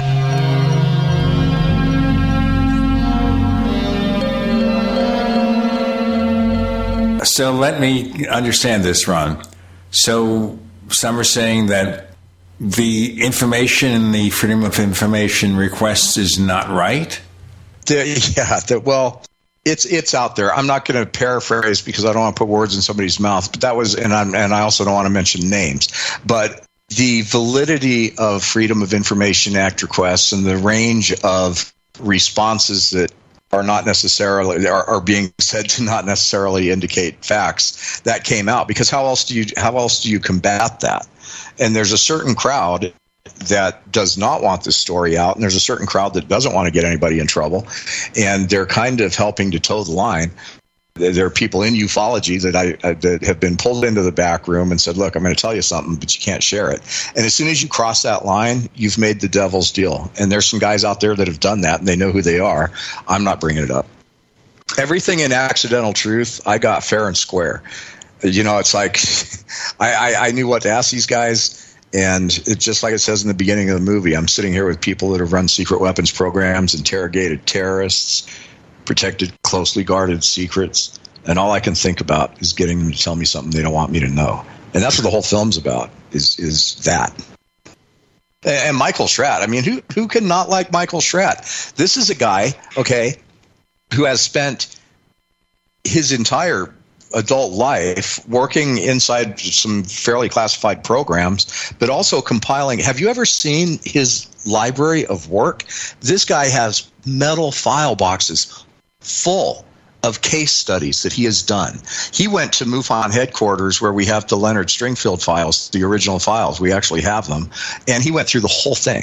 He has every single UFO sighting report that he that, that has been um, come across he has created 3D models of these spaceships. He's had mega illustrations done. He's logged whatever evidence is possible, and he's put it into what is probably the biggest archive of sighting reports next to MUFON's, and certainly the most artistic and elaborate. Um, the, the, dude is, is one of the best historians in the field. He's right up there with Richard Dolan. And so I don't know anybody that wants to impeach Michael Schratt, Gene. well, I didn't mention that. That was Curt. Yeah, that was me, and yeah, I would, I would agree that uh, yeah, he is in the same class with Richard Dolan, but uh, that's all I'll say about that. well, you know, nobody, very few people have their hands completely clean and are free of accusations and and attitudes, and so um, and Mike Bara, I mean, come on, we all know what Mike is all about. You know, he's the most politically incorrect guy in ufology, and and are there some stuff around him? Sure, but you know what? He was the only one that had the nerve to call these guys out, and I thought that was a really really important line, and and he delivered it. Um, very well. It's like, look, you guys aren't the people to be coming out with this. You're really not. And he he's in there twice. And so you know that so I I had these interviews and you know, I'm not prejudiced about who I'm putting in the film. There's a lot of there, there's people in there that that I was told to take them out because somebody didn't like the way they looked, and that just ticked me off and made me keep it in. So, uh, delivered a heck of a line. It's priceless, and that's why it's in the movie. And, and plus, he was right. Yeah. Okay. Um, let's see. So when you mentioned the 1945 date, I, will tell you, a lot of people speculated that Jacques Vallée or someone acting in his behalf was responsible for that because he's been investigating this uh, avocado case uh, from 1945, the Rene Rene Baca case. I don't know if you're very familiar with that, um, but you know he he and uh, Paola Harris uh, co-wrote a book on that, and there's been a lot of attention to that because uh, and you know maybe uh, maybe oversold. I'm not sure, but so that's very interesting. That, that well, I know uh, that case was one of the uh, one of the reasons that we pushed for that. I can't say if Jacques Vallée and Paola Harris went to Washington and met with Andre Carson to get the language changed in the bill, but I know that we did. Right. But, you know, I'm not saying the MUFON is solely responsible for anything. I'm just saying that we have a very documented fingerprint on this stuff that, that, that we can prove. Well, I kind of want to follow up on that. So there, the uh, you mentioned the uh, you know the, the, date, and there is some very specific language that sounded like it came from people familiar with UFOs that you wouldn't have expected a legislator. You know, they talk about uh, the whistleblower freedom to testify, you know, and not, you know, face penalty of their violating their clearances and things like that. And there are a few elements like that. So I, am guessing that that was some of the MUFON's input there too. A little bit, but there's also some other players involved in. Um, you know, I, I, don't know absolutely for certain, but but word is that Lue and Chris are still very heavily involved in, in some of these discussions. But that would be something for Lue to talk about. I, I can't I can't confirm or deny it. Well, just just curious if you know has MUFON happened to be with Chris Mellon in a room to at the same time with uh, the uh, legislators? Um, I haven't been told that that's true, but I do know that we uh, the, the, the director of MUFON talks with Chris Mellon from time to time, and um, there's a certain amount of I. in some cases, our work is appreciated, and in some cases, it's like, "What are you guys doing? You're mucking things up." Um, and so, you know, Chris likes to uh, he likes to chime in on what what we're doing. Um, sometimes he's stoked, and other times he's like, uh, "So, yeah, th- there's a relationship." Let me just put it that way. Now, I noticed in the film the interview with him was done via Skype. You couldn't yeah. just get there with a camera. No, um, actually, I, that interview was uh, it was right around the time the Unidentified show came out, um, and he, you know, he says some things. We're not going to give it away, but he he basically a lot of people will say it was an indirect admission of of programs about crash debris. Um, and and once he did that, and he realized he did that, um, he wasn't too keen on being interviewed by me again. so yeah. Well, on and, the you know, Chris of- doesn't like to do interviews. Um, for the most part, and he definitely doesn't want to do interviews with people who really know what questions to ask because it actually it puts him in a tough spot. Because when he came out with his original story in the Washington Post, uh, you know the government doesn't care anything about UFOs. Um, you know, and that's what I asked him in the film. I'm like, well, Chris, you're the Undersecretary of Defense for Intelligence. And if you're saying that the government doesn't know anything about UFOs, when we have mountains of evidence of programs that have been going on for 70 years, then you know, for you're basically either a you're not read in, or b you're towing the line. And and you know that's what I asked him point blank, and that's when he gave the answer that you see in the film. And um, you know, wow,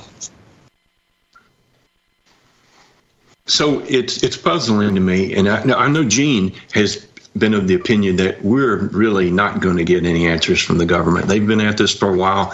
You know, either they don't have it, they don't understand it, or un- unwilling to share it.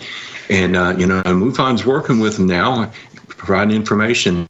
You know, how optimistic are you that we're going to get anything out of the government? Well, see, you, first thing is you got to define government. You know, is government the front-facing politicians that are in the halls of Congress, the guys in the intelligence committees, the uh, you know upper brass at the Pentagon? That is what we call front-facing government. And I can tell you because I've had the conversations with some of these guys, they're as frustrated as we are because they know they're being lied to. Um, so the, there are people in Congress that really do want more answers, and they are not getting answers either, even behind closed doors. Nobody is pulling out the debris and showing them what's going on, or, or you know, none of it. And that gets to another problem: is institutional memory. The government, when they first they have no problem destroying evidence. In the film, we point out that there there was a, a reel of film shot inside the legendary Blue Room that was rumored to exist, and through a lot of Freedom of Information labyrinths, were able to prove that there was film of a room called the Blue Room at Wright Patterson Air Force Base, a legendary film that you know that actually did exist, but was destroyed. And so you have a situation where there's there, it's quite possible that there are things that originally say there was a group like Majestic 12 there were people who knew about all of it and then over time there was nobody else that knew the whole story. And now there's you know maybe Lockheed got some special coatings ideas from something or you know technology that we've derived from debris and materials. We point out in the film there's a pretty good evidence chain about things like nitinol and transparent aluminum. Um, but there's there could very well be a lack of institutional memory of the whole story and then and then number three is that these groups the offshoots of, of say a majestic 12 type group or some group with limited accountability um, for so long is now operating in complete autonomy and accountable to nobody We've got more with Ron, Curt, and Gene. You're in the Paracast.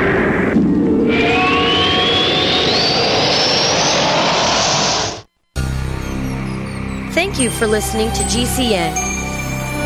Visit GCNlive.com today. Attack of the Rockoids has been well received by critics and readers alike. It's a thrill a minute story you'll never forget. A former U.S. military intelligence officer is haunted by intense dreams about a beautiful woman pleading for his help after a terrible battle in outer space. But the dreams turn out to be true and thrust him into a telepathic love affair with a woman whose faraway planet is intent on destroying the Earth. And now the gripping tale continues in The Coming of the Protectors. It's the second book of the Rockoids trilogy, a galaxy spanning adventure that pits our hapless heroes against powerful, fanatical enemies that threaten the lives of freedom loving beings everywhere. Attack of the Rockoids and The Coming of the Protectors. Classic science fiction at its best, available now. For more details, visit rockoids.com. That's R O C K O I D S dot com. If you're concerned about the power grid and want to generate your own supply of off grid electricity, this will be the most important message you'll hear this year. Here's why. We now have a small number of solar generators back in stock. These emergency backup systems provide life saving backup power when you need it most. And unlike gas generators, solar generators run quietly, emit no dangerous fumes, and produce an endless supply of free electricity from the sun. Whether it's wildfires, dangerous weather, power grid issues, or just getting off the grid, you'll never have to suffer through painful power outages again. Even better, all this week, radio listeners get over $700 in free off the grid bonuses too. Go to mysolarbackup.com to learn more and check availability. That's mysolarbackup.com. Look for the free report, Crisis Cooling, how to make absolutely sure your meat, milk, and medicines stay safe and cool in any power outage. Yours free at mysolarbackup.com.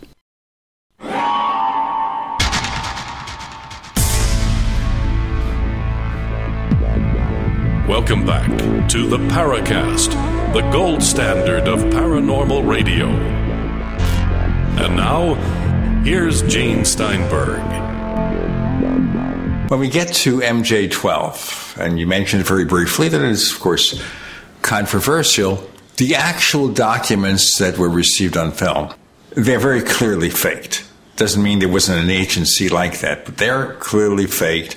And we can think of some people who may have been responsible, and certainly William Moore, one of the authors of the original Roswell book, admitted to being involved in Air Force disinformation. We've got Rick Doty, of course, the infamous Rick Doty, and maybe he was involved. You make a suggestion here that whatever it is, there may have been some organization within the government that handled that particular purpose. But the question I would ask, and we have no answers, of course, is if there is an MJ 12 like organization to monitor the situation with Roswell and other incidents, and it's made up of this key group of people, if you want to keep it a secret, keep it a secret. What point is served by coming out with a faked document about it? It doesn't divert attention, it just makes people curious. Well, Stanton Friedman was a firm believer that some of the MJ12 documents were genuine and some of them weren't, and it's a it's a pretty standard government tactic to to mix real information in with disinformation. In the film, we point out the you know the story of Majestic 12 briefly, but we also make it clear that, that, that that's debatable. Rather, that was an actual group that did that actual work. But it's also a pretty logical assumption that a similar group with a similar charter would have had to have been convened in the event of something. And we also point out in the film something that very few people know about, and that is that the Army had a program at the uh, right right in the right during the time when the Air Force was being born, World War II was over. These guys were pretty busy, but they found the resources to put together the interplanetary research unit of the of the blah blah blah blah blah. Um, and it's like the, the question we pose in the film is why did they need that? You know, as, as busy as they were, um, why would they be forming a group like that? And then what happened to the records? They say that the records got folded into Project Blue Book, but they're they're not there. And and we know this group existed. So why in the in the in the time around Roswell, if there was nothing to it, was this group formed? And could it be that the people in this group were were the actual Majestic 12 type of group, or are they one and the same? All we're saying in the film is that it makes sense that they would have convened a group to manage this, and that group would have had limited accountability. And if that group has evolved, they're at the point now where they have no accountability. They just get all kinds of black budget money. Let's go back a little bit there. Earlier in the show, you talk about the Blue Room. And not everybody who listens to the show is up on all this stuff. Would you give us some more background? We don't want to have spoilers in this film, of course, but more background on the Blue Room. Well, there's there's long been a legend that at Wright Patterson Air Force Base there's a room that has you know storage of anything from crash debris to technology to possibly even bodies, and that the nickname for that room is the Blue Room, and um, they, there's some reason for that. I think blue is, is an indication of classified um, stuff in some government circles. But anyway, the, the room's been rumored to exist for a long time. And um, Barry Goldwater actually got wind of this, and he went and and tried to find out and talked to Curtis LeMay, who was his friend, and was told it very angrily, "Don't ever ask that again." And so the question that we've tried to figure out in the film is, it, it, and there's a story that the Blue Room was filmed, but nobody's ever been able to confirm it. But this there was a set of Freedom of Information Act requests about it that basically went around and around in circles until finally somebody referred the, the person who requested it originally to a media department for the Air Force, and they had the record of the Blue Room film uh, shot at Wright Patterson, and it was called Project Blue Room. And the film that was documented as being destroyed but we were able to suss out that that film actually did exist, and so that that story is probably true. The contents of the Blue Room, who knows? But was there a Blue Room, and was it filmed? Yeah, it looks that way. Someone was asking you before about the government producing anything, um, you know, I'm just I hope there's some transparency, but even if they find it out, I don't know that they're capable of interpreting it, presenting it. So I'm I'm hoping that UFO researchers are not going to slack off because the government is supposedly on the job. Um, so, do you um, do you see scientists taking um, a more serious look into the topic, and do you think anything that might come from them rather than the government? Um, well, I mean, obviously that's happening. Unfortunately, the the, the secret group, who really is, I don't even think is the government anymore. Um, it's it's private industry that's basically practically the mafioso when it comes to this information. Um, they're the people that because we can sit here and we can find all kinds of anecdotal evidence but can we open the safe and take the the piece of a flying saucer to fox news or cnn uh, no. And are the people that could do that going to? Highly unlikely. That's why we're being told this new narrative that it's a, it's a new story for humanity. And at some point uh, you know we've got people will ask me all the time. They're like, "Well, why do you think they're they're willing to be a little more open about it now?" Well, a they're not being that much more open about it. They're telling us the same story. But the other thing is, is that we've got Webb telescope, we've got commercial space flight, we've got Elon Musk on his way to Mars. At some point, there's going to be incontrovertible evidence that comes out into the public domain that government cannot get itself wrapped around and sequester. And so they're they're balancing the fact that they need to be completely without accountability for any of the past secrecy and for any of the past discoveries and for any of the potential crimes against humanity that were committed by withholding, say, free energy technology or anything else. They've got to be able to avoid that accountability. At the same time, we're not going to be able to keep denying this. It, it's we're going to have it at some point the fact that we are not the only intelligent beings in the universe, if you, if you think we are intelligent, um, is going to be something that we have to collectively accept. And so it's an interesting dance to have to walk. And accidental truth kind of gives them very little room to breathe anymore. There, there was a gap in between what they're saying and crossing the line into admitting that there's another intelligent life form. And I tried to suck all the air out of the room. It's like, where, where are you going now? You know, here's the evidence. Let's start. Let's start having a serious conversation. So I wanted to ask you about the reaction of the film. I think you know anyone interested in the UFO topic will probably want to see it. Have have you exposed this to non UFO fans, and what do they make of it? Um, there's a look. I'm not trying to toot my own horn, and I'm not going to. If I say this, all I'm going to do is is get more people that just want to be mean and go leave one star rankings, which there was a couple people that did that. Whoever you are out there that went and got some of your friends to give Accidental Truth six one star ratings a week before it even came out, um, shame on you. And the there's a couple of haters out there that have decided just to bash it, but the public because Matthew Modine is is a mainstream actor people that are not in the in the field are are watching the film. And i created this film to be a primer for just about anybody. The ufo community will say oh i already knew a lot of this but there's going to be things i promise in there that you did not know no matter how much of an expert you think you are. Um, but I also wanted to make a film that if you do nothing about the topic and you're willing to sit down and pay attention to the to the 90 minutes, you're going to walk away with a pretty good understanding. And so the reaction from the mainstream population has been very, very positive.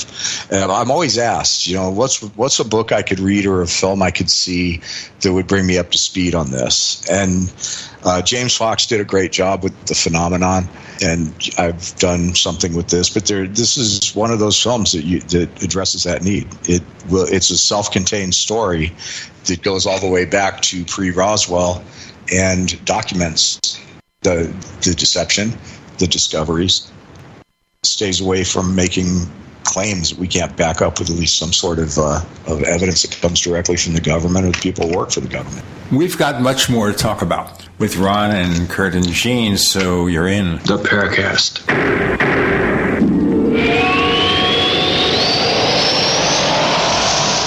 Do you need a website? Well, you can get a great deal on hosting services with Namecheap's legendary coupon code. They're offering substantial hosting discounts on shared hosting, business hosting, VPS hosting, reseller hosting, and even dedicated servers. Namecheap is preferred by millions. It's backed by a money back guarantee. Use the coupon code LEGENDARY to cash in on the special deal at namecheap.com, namecheap.com. First came Attack of the Rockoids, and it was a critically acclaimed success. And now there's The Coming of the Protectors. A former military intelligence man is contacted by a space woman in a dream, a dream that turns out to be a nightmare because evil forces on her distant planet are planning to conquer the Earth. This is gripping science fiction of the classic kind.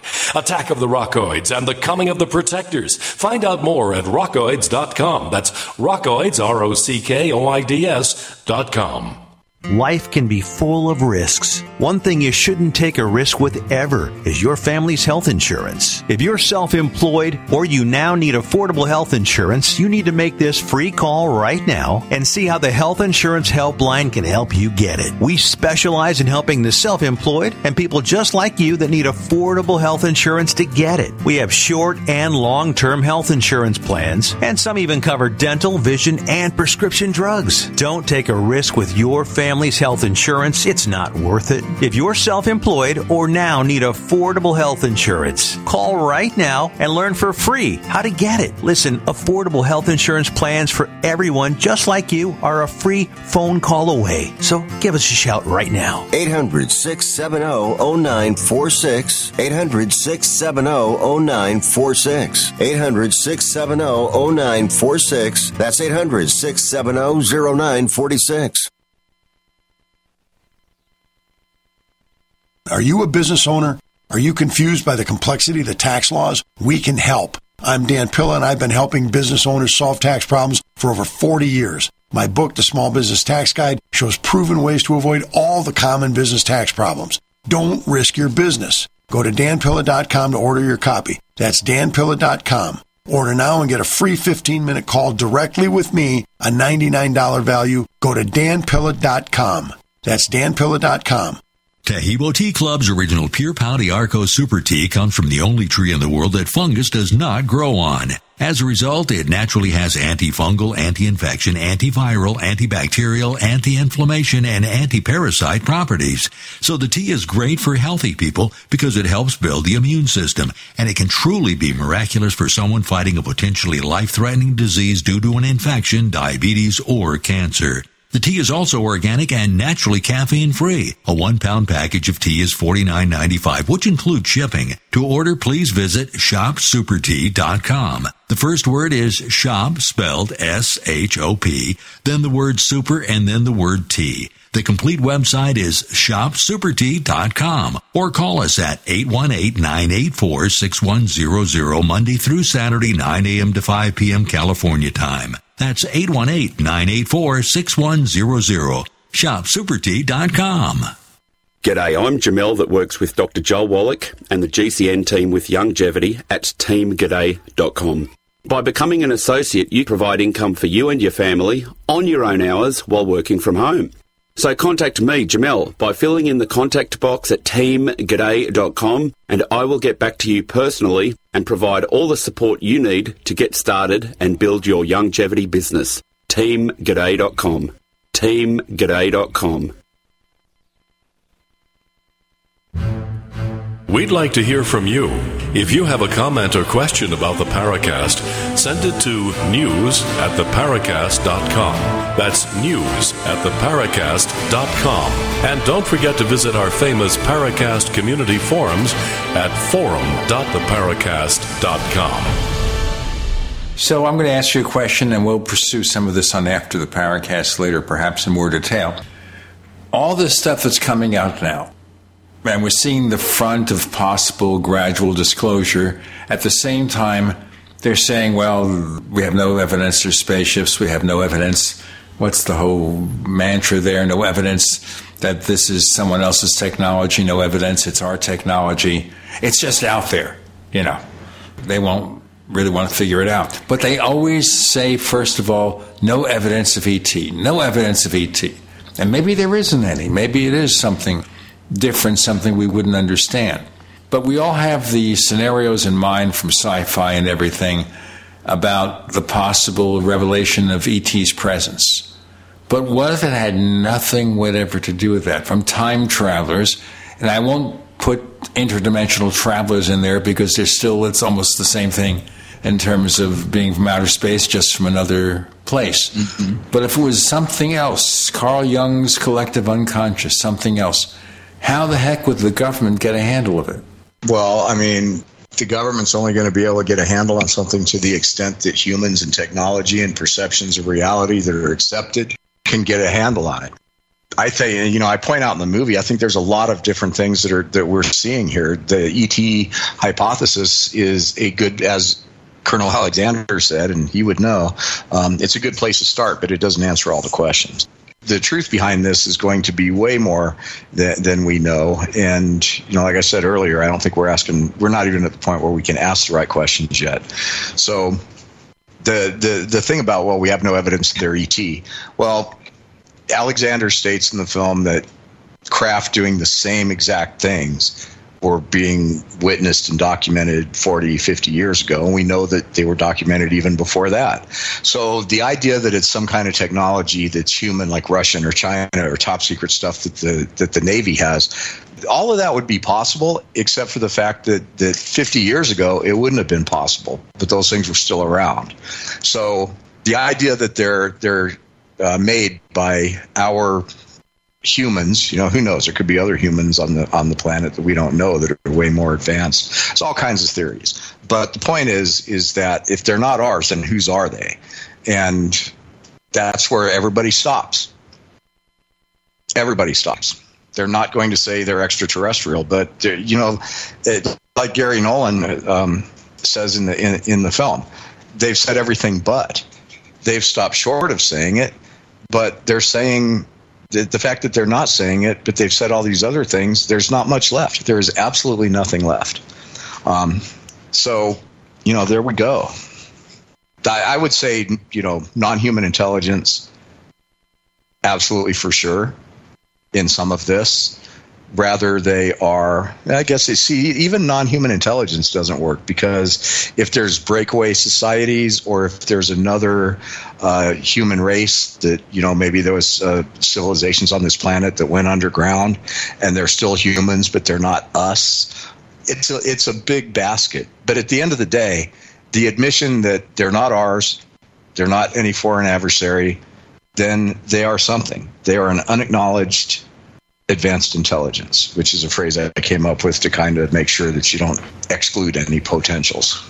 Now, when you talk about the government or what the government says, we look at this as a front facing government where we know who the head of CIA is, the president of the United States, although some might argue about that, the particular member of Congress, all the people that we deal with when we call someone in the government for help with Social Security matters or something like that, the front facing government that we all know. And other countries have that same equivalent. But there are implications here that there's another level of authority beneath or behind all that that we don't readily access. What is your take on that? You know, it's not that much of a stretch. And as it applies to the UFO thing, it, it, it's really a lot simpler than it sounds. And it doesn't have to be so conspiratorial or nefarious. It's just logic. At some point, these groups were, were formed. They were given basically unlimited budget and accountability to say they were formed during Eisenhower or Roosevelt. And they had accountability, they directly reported to the president or key people inside the Pentagon. So this was a small group even in the beginning. And the further they get away from accountability and the more they're funded and the more stuff gets buried inside industry and the more it gets split out among different stovepipes and compartments you know the the the more it gets diluted and you know you get to a point where there's who who is there left that knows everything. Um, and so that's kind of what we're dealing with is is that most of it's been, in my opinion, has been put into uh, into um, cooperation with industry, which makes it so that they don't have to be accountable for Freedom of Information Act requests, and so there's a there's nothing nefarious or mysterious about it. It's just that the, the, group that was managing this didn't really have to be accountable, and over time, the group is has diluted, and things are going on that there's probably very few hands that know what the other does. In other words, it's not some kind of organized thing anymore where there's one guy or one little department sitting at the top that knows everything. That that might very well not exist anymore, or maybe it does, but it would be a super super small group.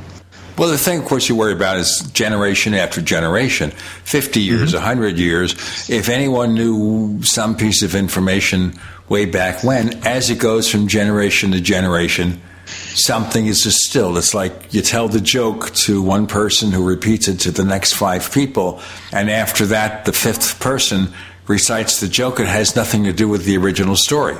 And well, it's just like the Blue Room. You know, it's like it, it, it we have we finally found a record that there was film of, of the supposed Blue Room, but it was destroyed. Now, there's some people that would say, well, no, nah, they wouldn't really destroy that. They'd be it'd be in some big vault like Raiders of the Lost Ark. But what I've seen is that these guys have absolutely no problem destroying evidence forever. And so destroy, destroying film of the Blue Room, it's like who, who would possibly do that? But somebody might have. And you know what? That's gone forever. Um, and there's probably a lot of stuff like that that's gone forever. You know, a lot of people think that that the the photos, if so let's say for a minute that Roswell really happened and it was it was non-human, the the photos and the and the debris and and all of that stuff are like that they're somewhere. But it's also quite possible that the stuff was destroyed. We also could use the Indiana Jones Raiders of the Lost Ark scenario. They just stick it in some kind of warehouse until they are prepared to deal with it. But then you never deal with it because as generation and generation passes, the original people who knew what went on are no longer here. You think about, for example, the contact with the president of the United States. You think Eisenhower, you think Truman, maybe Roosevelt knew something. But then as the generations pass and new president takes over, the original people may not want to talk to the new occupant of the White House because he's there temporarily. Yeah, that's documented actually, and you know it's like there's also like Eric Davis will tell tell the story of yeah we have recovered craft.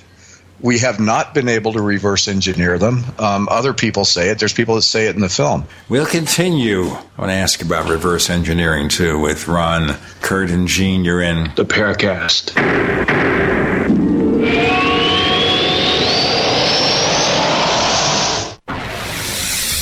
You are listening to GCN. Visit GCNlive.com today. Stop aging now. Restore those joints. Boost your strength. Because it's official. NutriMedical has released the most exciting, powerful anti-aging supplement on the market. Dr. Bill Deagle's Red Deer Velvet DR has been approved by the U.S. Patent Office. Imagine stem cell rejuvenation all in one capsule without huge expense. Dr. Bill MD discovered that as an unborn baby grows in the mother's womb, he or she does not deteriorate or physically age. Red Deer Velvet DR, like the uterus, provides 300 biomolecules and six hormones protected in one special DR capsule that delivers lipid packages directly into your circulation. This patented technology bypasses the stomach and is released into the small bowel unaltered by digestive enzymes and stomach acid. Remember, Red Deer Velvet DR. Improve endurance, stimulate your immune system, increase learning ability, and even improve sexual libido with Red Deer Velvet DR. Click NutriMedical.com. That's N-U-T-R-I Medical.com. Or call toll free 888-212-8871 and get on the road to a newer, rejuvenated, happier you.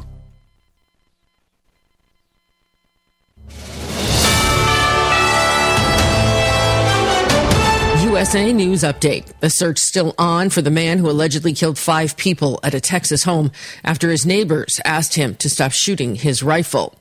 The White House holding the correspondents' dinner last night, the night not without controversy. The group called Climate Defiance assembled approximately 75 people as they tried to block the Washington Hilton entrance, protesting what they said were President Biden's broken promises regarding fossil fuel projects. The group used banners, posters, and even a brass band to get attention.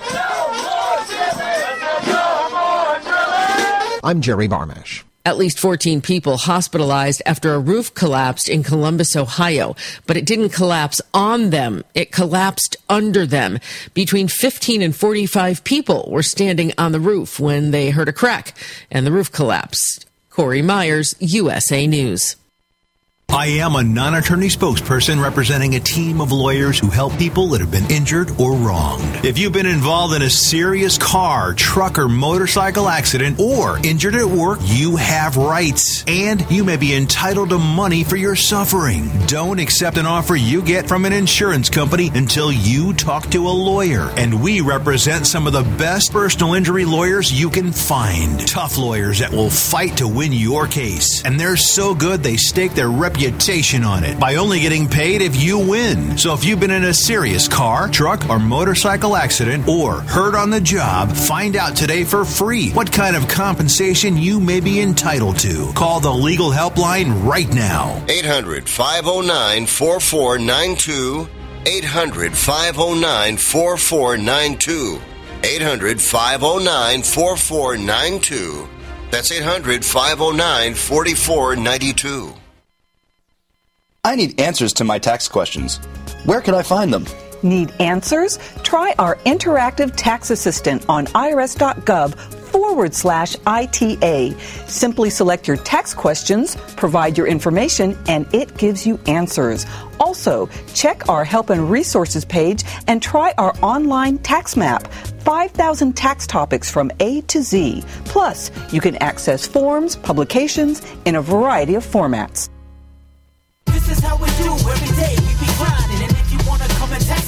If you love them enough to turn off your music and pretend like their music is your music, Ah, this is mommy's jam.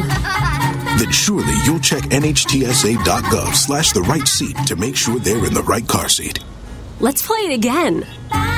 Check today at nhtsa.gov slash the right seat. Brought to you by the National Highway Traffic Safety Administration and the Ad Council.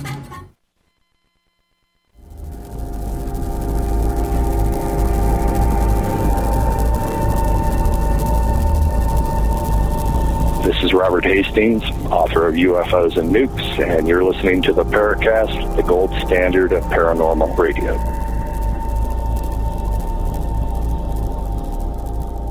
Speaking of which, this scenario, which kind of dovetails in things you're talking about, Ron James, and that is here, you go back in time 50 years and take your iPhone and say, figure it out.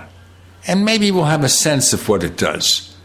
But without an internet, without a working battery charger, even if you can figure out how to turn the thing on, after a while you won't be able to figure out what to do. If you take it apart, and it's certainly doable, it's, you can take apart an iPhone or an Android phone. They make it as hard as possible for you to do that, but you can do that, and you see all the components, and you've reduced this tiny wafer to a billion transistors, and you're at a point in time where you've just got one, one big one, which is almost as big as all billion transistors.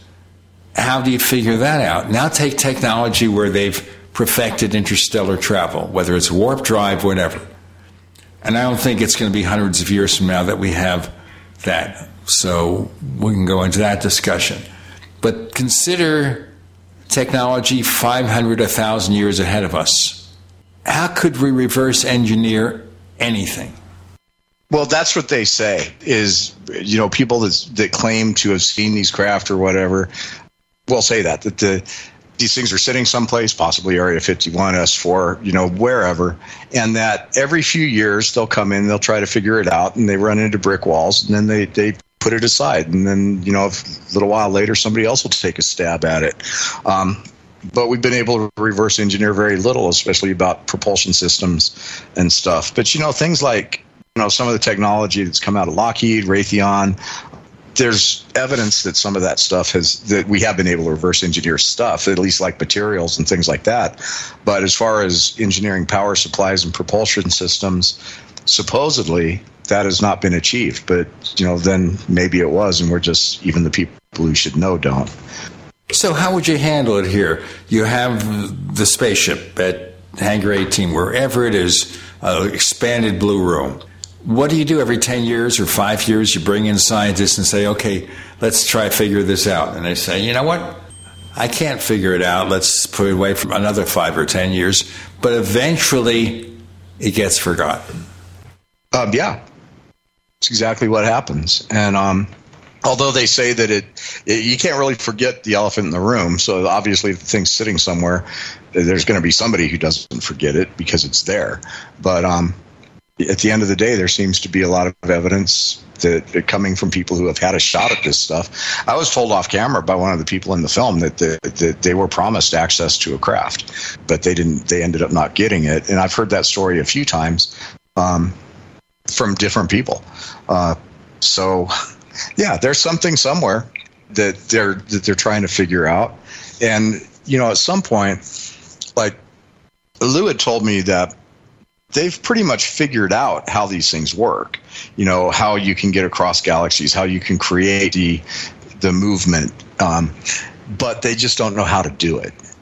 It's like, well, they're doing this, this, and this with, bending the rules of physics and creating fields and blah blah blah blah blah we we we kind of get how it's happening, but we have no idea how to actually do it. There's similar theories about the way space and time operates and things that are light years away that are taken as pretty much um, accepted science that are really just theoretical. You know, things we can you know can't see or touch. So uh, you know, these other theories, you know, maybe they're equally valid, but you know, until until the technology or the science progresses, you know, it's almost as substantial as a dream. Yeah, well, you know, the, when it comes time to start unraveling what is our reality, the, you know, the rabbit hole gets pretty deep. The um, you know, simulation theory is starting to gain a lot of traction. And if if our reality is basically, you know, some kind of, of simulation, which even by the most basic agreements in science, you could argue that it is, uh, then anything's possible. And so, what's the point in arguing whether it's a, a gray alien from Zeta Reticuli or it's an interdimensional being coming to us through a, a portal? Um, doesn't matter because if the whole thing is a program, then anything is possible because you can write it into the program. And and I think if if anything, what we're studying and what we're seeing in in all of these different phenomena are just teaching us things about the nature of our reality that are that are here to make us puzzle it out and think it through. It's like what what is actually going on, um, and what is it teaching us about where we are and who we are and what we are. There's a lot to be gained from these clues that are being left. What was the phrase? Ray Palmer said this 50 years ago. Flying saucers are here to make us think. Yeah, see, I, th- I think that that could be uh, you know, certainly a part of it. Crop circles, I mean, what other purpose? Well, certainly any UFO sighting where you see it land and you see these supposed creatures come out of it, that gets to be doing a lot of thinking. yeah, that's a good point. But you know, also being in your room and seeing a, a, a big uh, blob of light pop up, and then all of a sudden something appears and then the next thing you know you're in strange surroundings and then the next thing you know you're waking up in your bed with sores um, that's kind of weird too I don't know if we've got time for this, but I wanted to ask uh, uh, Ron. Uh, so, what do you think about the language the government is using to describe, you know, the UAP term, which is now changed yet again? Well, it's uh, it's interesting because um, they're changing language, they're changing acronyms, and and all of it is just basically evading the same question. Um, so, you know, at some point, look how many offices have been set up and then set aside since the 2017. There was the UAP task force. Now there's the, I mean, there's just a bunch of them. I don't even have them all memorized. And all they're doing is juggling around and creating compartments so that they can all sit around and say, well, we don't know what that is. Oh, that's not in our purvey. Oh, we haven't looked at that. Um, it's, it's, it's just a, hmm, it's kind of, it's, like I said, it's hard to watch. It doesn't make sense to call this Pentagon UFO UAP group another name. Every couple of years, it's this name, it's AARO now, which is reminiscent of APRO, a UFO organization that existed decades ago. So, what will they call it next year? Uh, yeah, that's the whole point. And you know, it's like I don't know if I mentioned this earlier in the interview. It's been a long show, but you know, now we have NASA raising their hand. Oh yeah, we're going to look at that stuff. Wow. Um, excuse me. Yeah, and their the purpose of their distinct mission is not that clear to me. But but on that terminology, so what really threw me was uh, going from unidentified aerial phenomena to unidentified anomalous phenomena. You've got t- two words that mean weird. What is that? well, it's it's all domain now because they're what they're finding is that these things are able to traverse land, sea, and air, as if none of them represented a different type of um, uh, environment. So something can blast out of the ocean at, Mach whatever, fly through the air and into space. And so it's all domain anomalies now because it's not just UAP unidentified aerial phenomenon because it's beyond aerial at this point. It's spatial and it's and it's aquatic. I guess they're trying to cover all their bases, but it does make it confusing with the name changes. Well, the, the thing that is even worse is that it's not just name changes, it's personnel changes, it's budgetary changes, it's uh, classification changes. It's, I mean, each time you redefine one of these groups, it's starting over again. And so the uh, you know the UAP task force, okay, those guys were operating for quite a while. What what exactly did they accomplish? And now we have this new guy.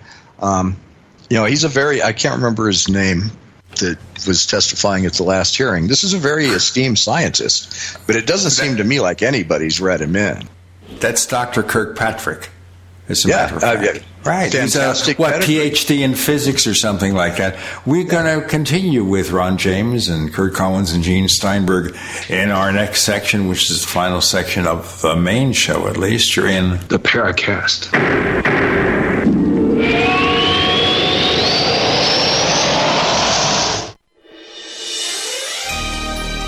Thank you for listening to GCN. Be sure to visit GCNlive.com today. Hey, listeners. I want you to have the entire Paracast experience. So I'd like to tell you about After the Paracast. After the Paracast is an exclusive feature for subscribers to the Paracast Plus. With After the Paracast, you never know what's going to happen next. After the Paracast features color commentary, special interviews, and further conversations with Paracast guests. With Paracast Plus, you can download a very special enhanced version of the Paracast also. We do offer exclusive music, videos, and more features are coming. To get more info about subscribing, please visit theparacast.plus. Once again, theparacast.plus. Prices start just $1.50 a week, less than a cup of coffee at your local convenience store. Check out theparacast.plus to learn more about Paracast Plus. Airlines have just reduced their prices even more. Book 30 days in advance and save big. Want the absolute lowest prices on your airline tickets? Then call the low cost airlines travel hotline right now for prices so low we can't publish them anywhere. The only way to access our low rates and save up to 70% is to call. Save hundreds on your vacation tickets by calling right now. You can fly anywhere in the world and pay discount prices on your airline airline tickets. Book a flight today to London, Paris, Madrid, or anywhere else you want to go and pay a lot less guaranteed. Call the International Travel Department right now at Low Cost Airlines. 802 341 4535. 802 341 4535. 802 341 4535. That's 802 341 4535. Hi, I'm Dr. Joel Wallach, the Dead Doctors Don't Lie guy. There's no reason why you shouldn't live to be at least 100 and have a great time getting there. And I'm going to give you a free copy of my lecture that tells you exactly how to do it. In fact, after you've lived a long and healthy life, there should be only two documents in your medical chart a birth certificate and a death certificate. I'm Dr. Wallach with a warning. If you have a 4 inch medical chart, if you take prescription drugs for high cholesterol, high blood pressure, arthritis, joint pains, and other health issues, the medical profession is failing you. They're using you for an ATM machine. My free lecture is going to reveal what pharmaceutical companies don't want you to know. There's been groundbreaking research and discoveries on how to effectively treat or eliminate over 900 different diseases naturally. It's all in my free lecture called Deadly Recipe. So call toll free 1 855 79 Young. Again, that's toll free 1 855 79 Young. 1 855 79 Young. I had no idea it would destroy my life. But before it happened, I had a successful business in Austin, Texas. Everyone laughed at me when I shut that business down, but I could not ignore the wake up call. I was volunteering on a project to get locally grown food into a school. That project was a complete failure, and I discovered that there were few local farmers. There's only four days worth of food in the grocery stores, and everything comes 1,500 miles via a just in time trucking system. I lost friends and family who told me I was crazy to worry about that, but I kept at it. I'm Marjorie Wildcraft. Those of us who know what's going on in the world know you need to become self-reliant before the dollar collapses. I've created a free webinar at gcnfood.com. I can show you, like I've shown hundreds of thousands of people, how to grow lots of food, even if you have no experience, you're older, or you're out of shape. Do it now before the stores are boarded up and food is not available at any price. Go to gcnfood.com. gcnfood.com.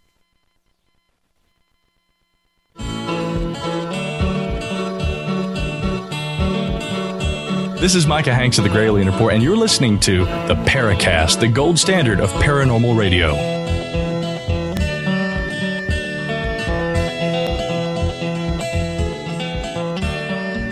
And by the way, neighbors, Ron James is having such a great time, he tells me. We forced him to say that, that he's going to hang out for the After the Paracast podcast available to subscribers of the Paracast Plus at the Paracast dot plus for more info. Let's continue, Ron. And I'm going to ask you kind of an end all question, which is we have the musical chairs in the Pentagon.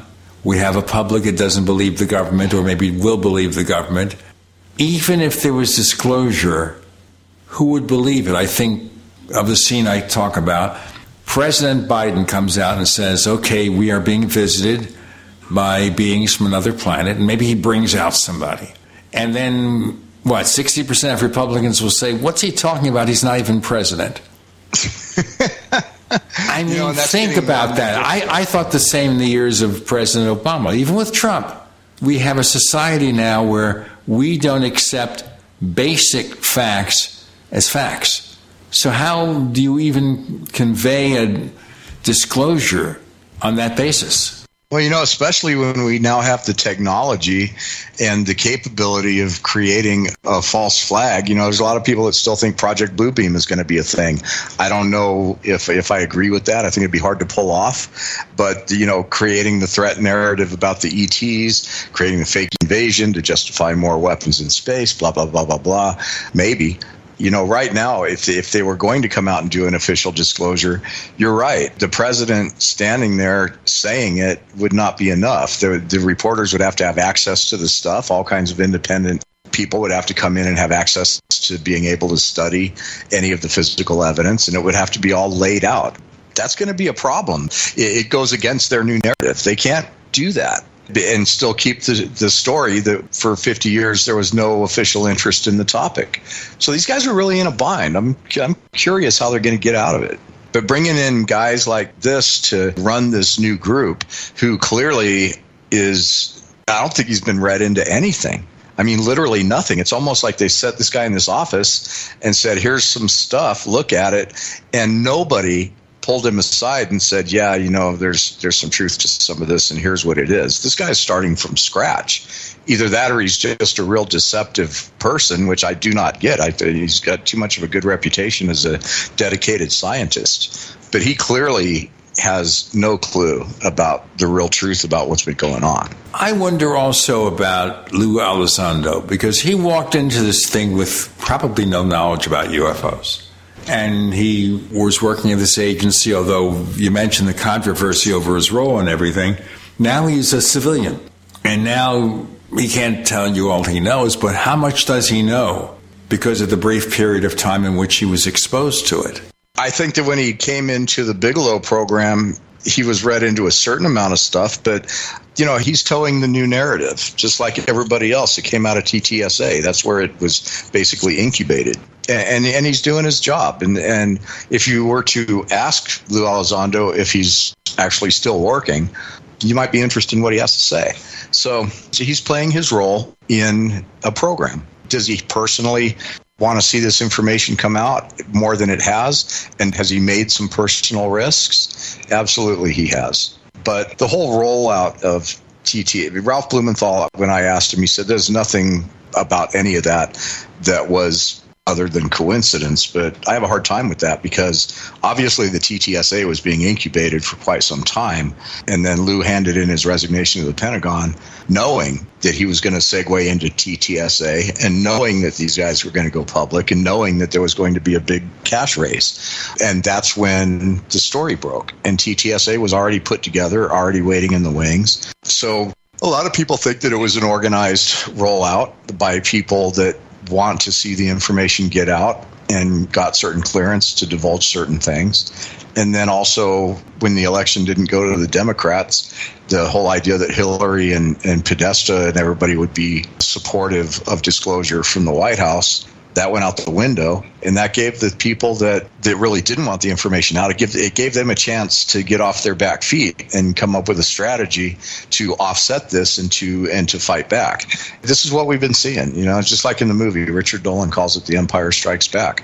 We're watching a lot of internal stuff that we'll never be privy to unfold in front of us. Louis Elizondo, is he still working for the government quietly to become part of the program of whatever information they choose to provide us? That's not something I can definitively answer. And, you know, I, I like Lue a lot. And even if he is, so what? There's actually nothing wrong with that. then, you know, there'll be other people that say, well, you know, once you're that deep in intelligence and once you have that those kind of clearances and once you're privy to that kind of information and you travel in those kind of circles, you're never not working. Never.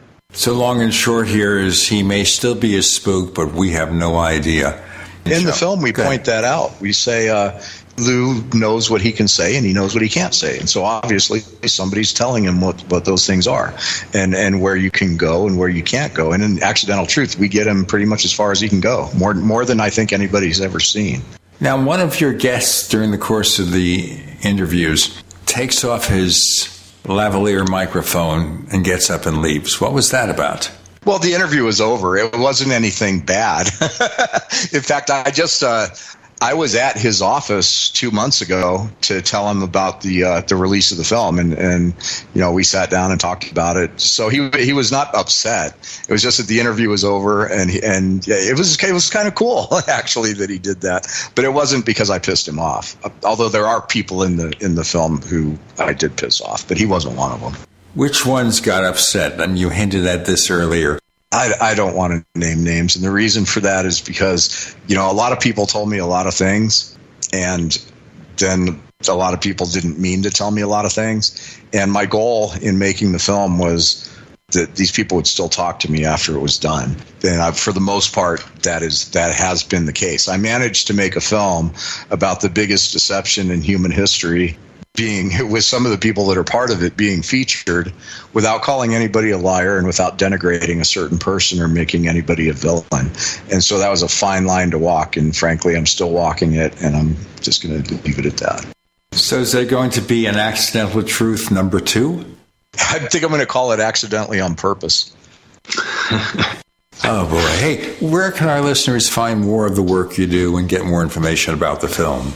Well, the film's available on all the places where you would rent a film Amazon, iTunes, Google, Apple TV. It's available on Vimeo. It's available, you know, just all those places, Redbox the official website for the film. Like if you want to buy a T-shirt or something and that that isn't bootlegged, you can go to Accidental Truths with an S, accidentaltruths.com, and from there you can you can learn more about the film and, and you can springboard onto to getting it, or you can just go to your Amazon or your uh, wherever you see movies on your smart TV, and it's it's it's everywhere. Right now, it's number three on documentaries on iTunes, which is pretty cool.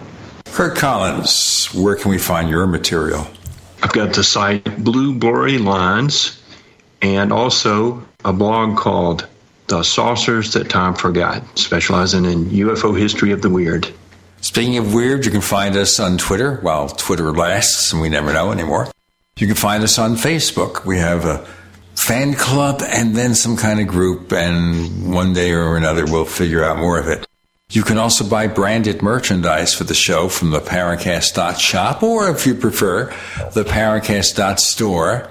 And we have four different logos to choose from. Pick the ones you want. You can get the t shirt in whatever size you want in each of the four logos. We also offer the Paracast Plus at the Paracast.plus, where we give you this show free of the network ads with better quality audio. So I sound the same, but people like Ron James and Curt Collins sound much, much better. And free of the network ads, as I say. You can also get the After the Paracast podcast. That package that includes things that we can't allow on traditional radio. How about that? Go to the Paracast.plus. We will give you a 20% discount on five year and lifetime subscriptions if you use the coupon code UFO20, UFO20, the Paracast.plus. Ron James, old friend, thanks for joining us on the Paracast. Thanks, Gene. It wasn't as lambasting as I thought it might be, but you know, you and I have done a lot of good interviews together, and you've always been fair.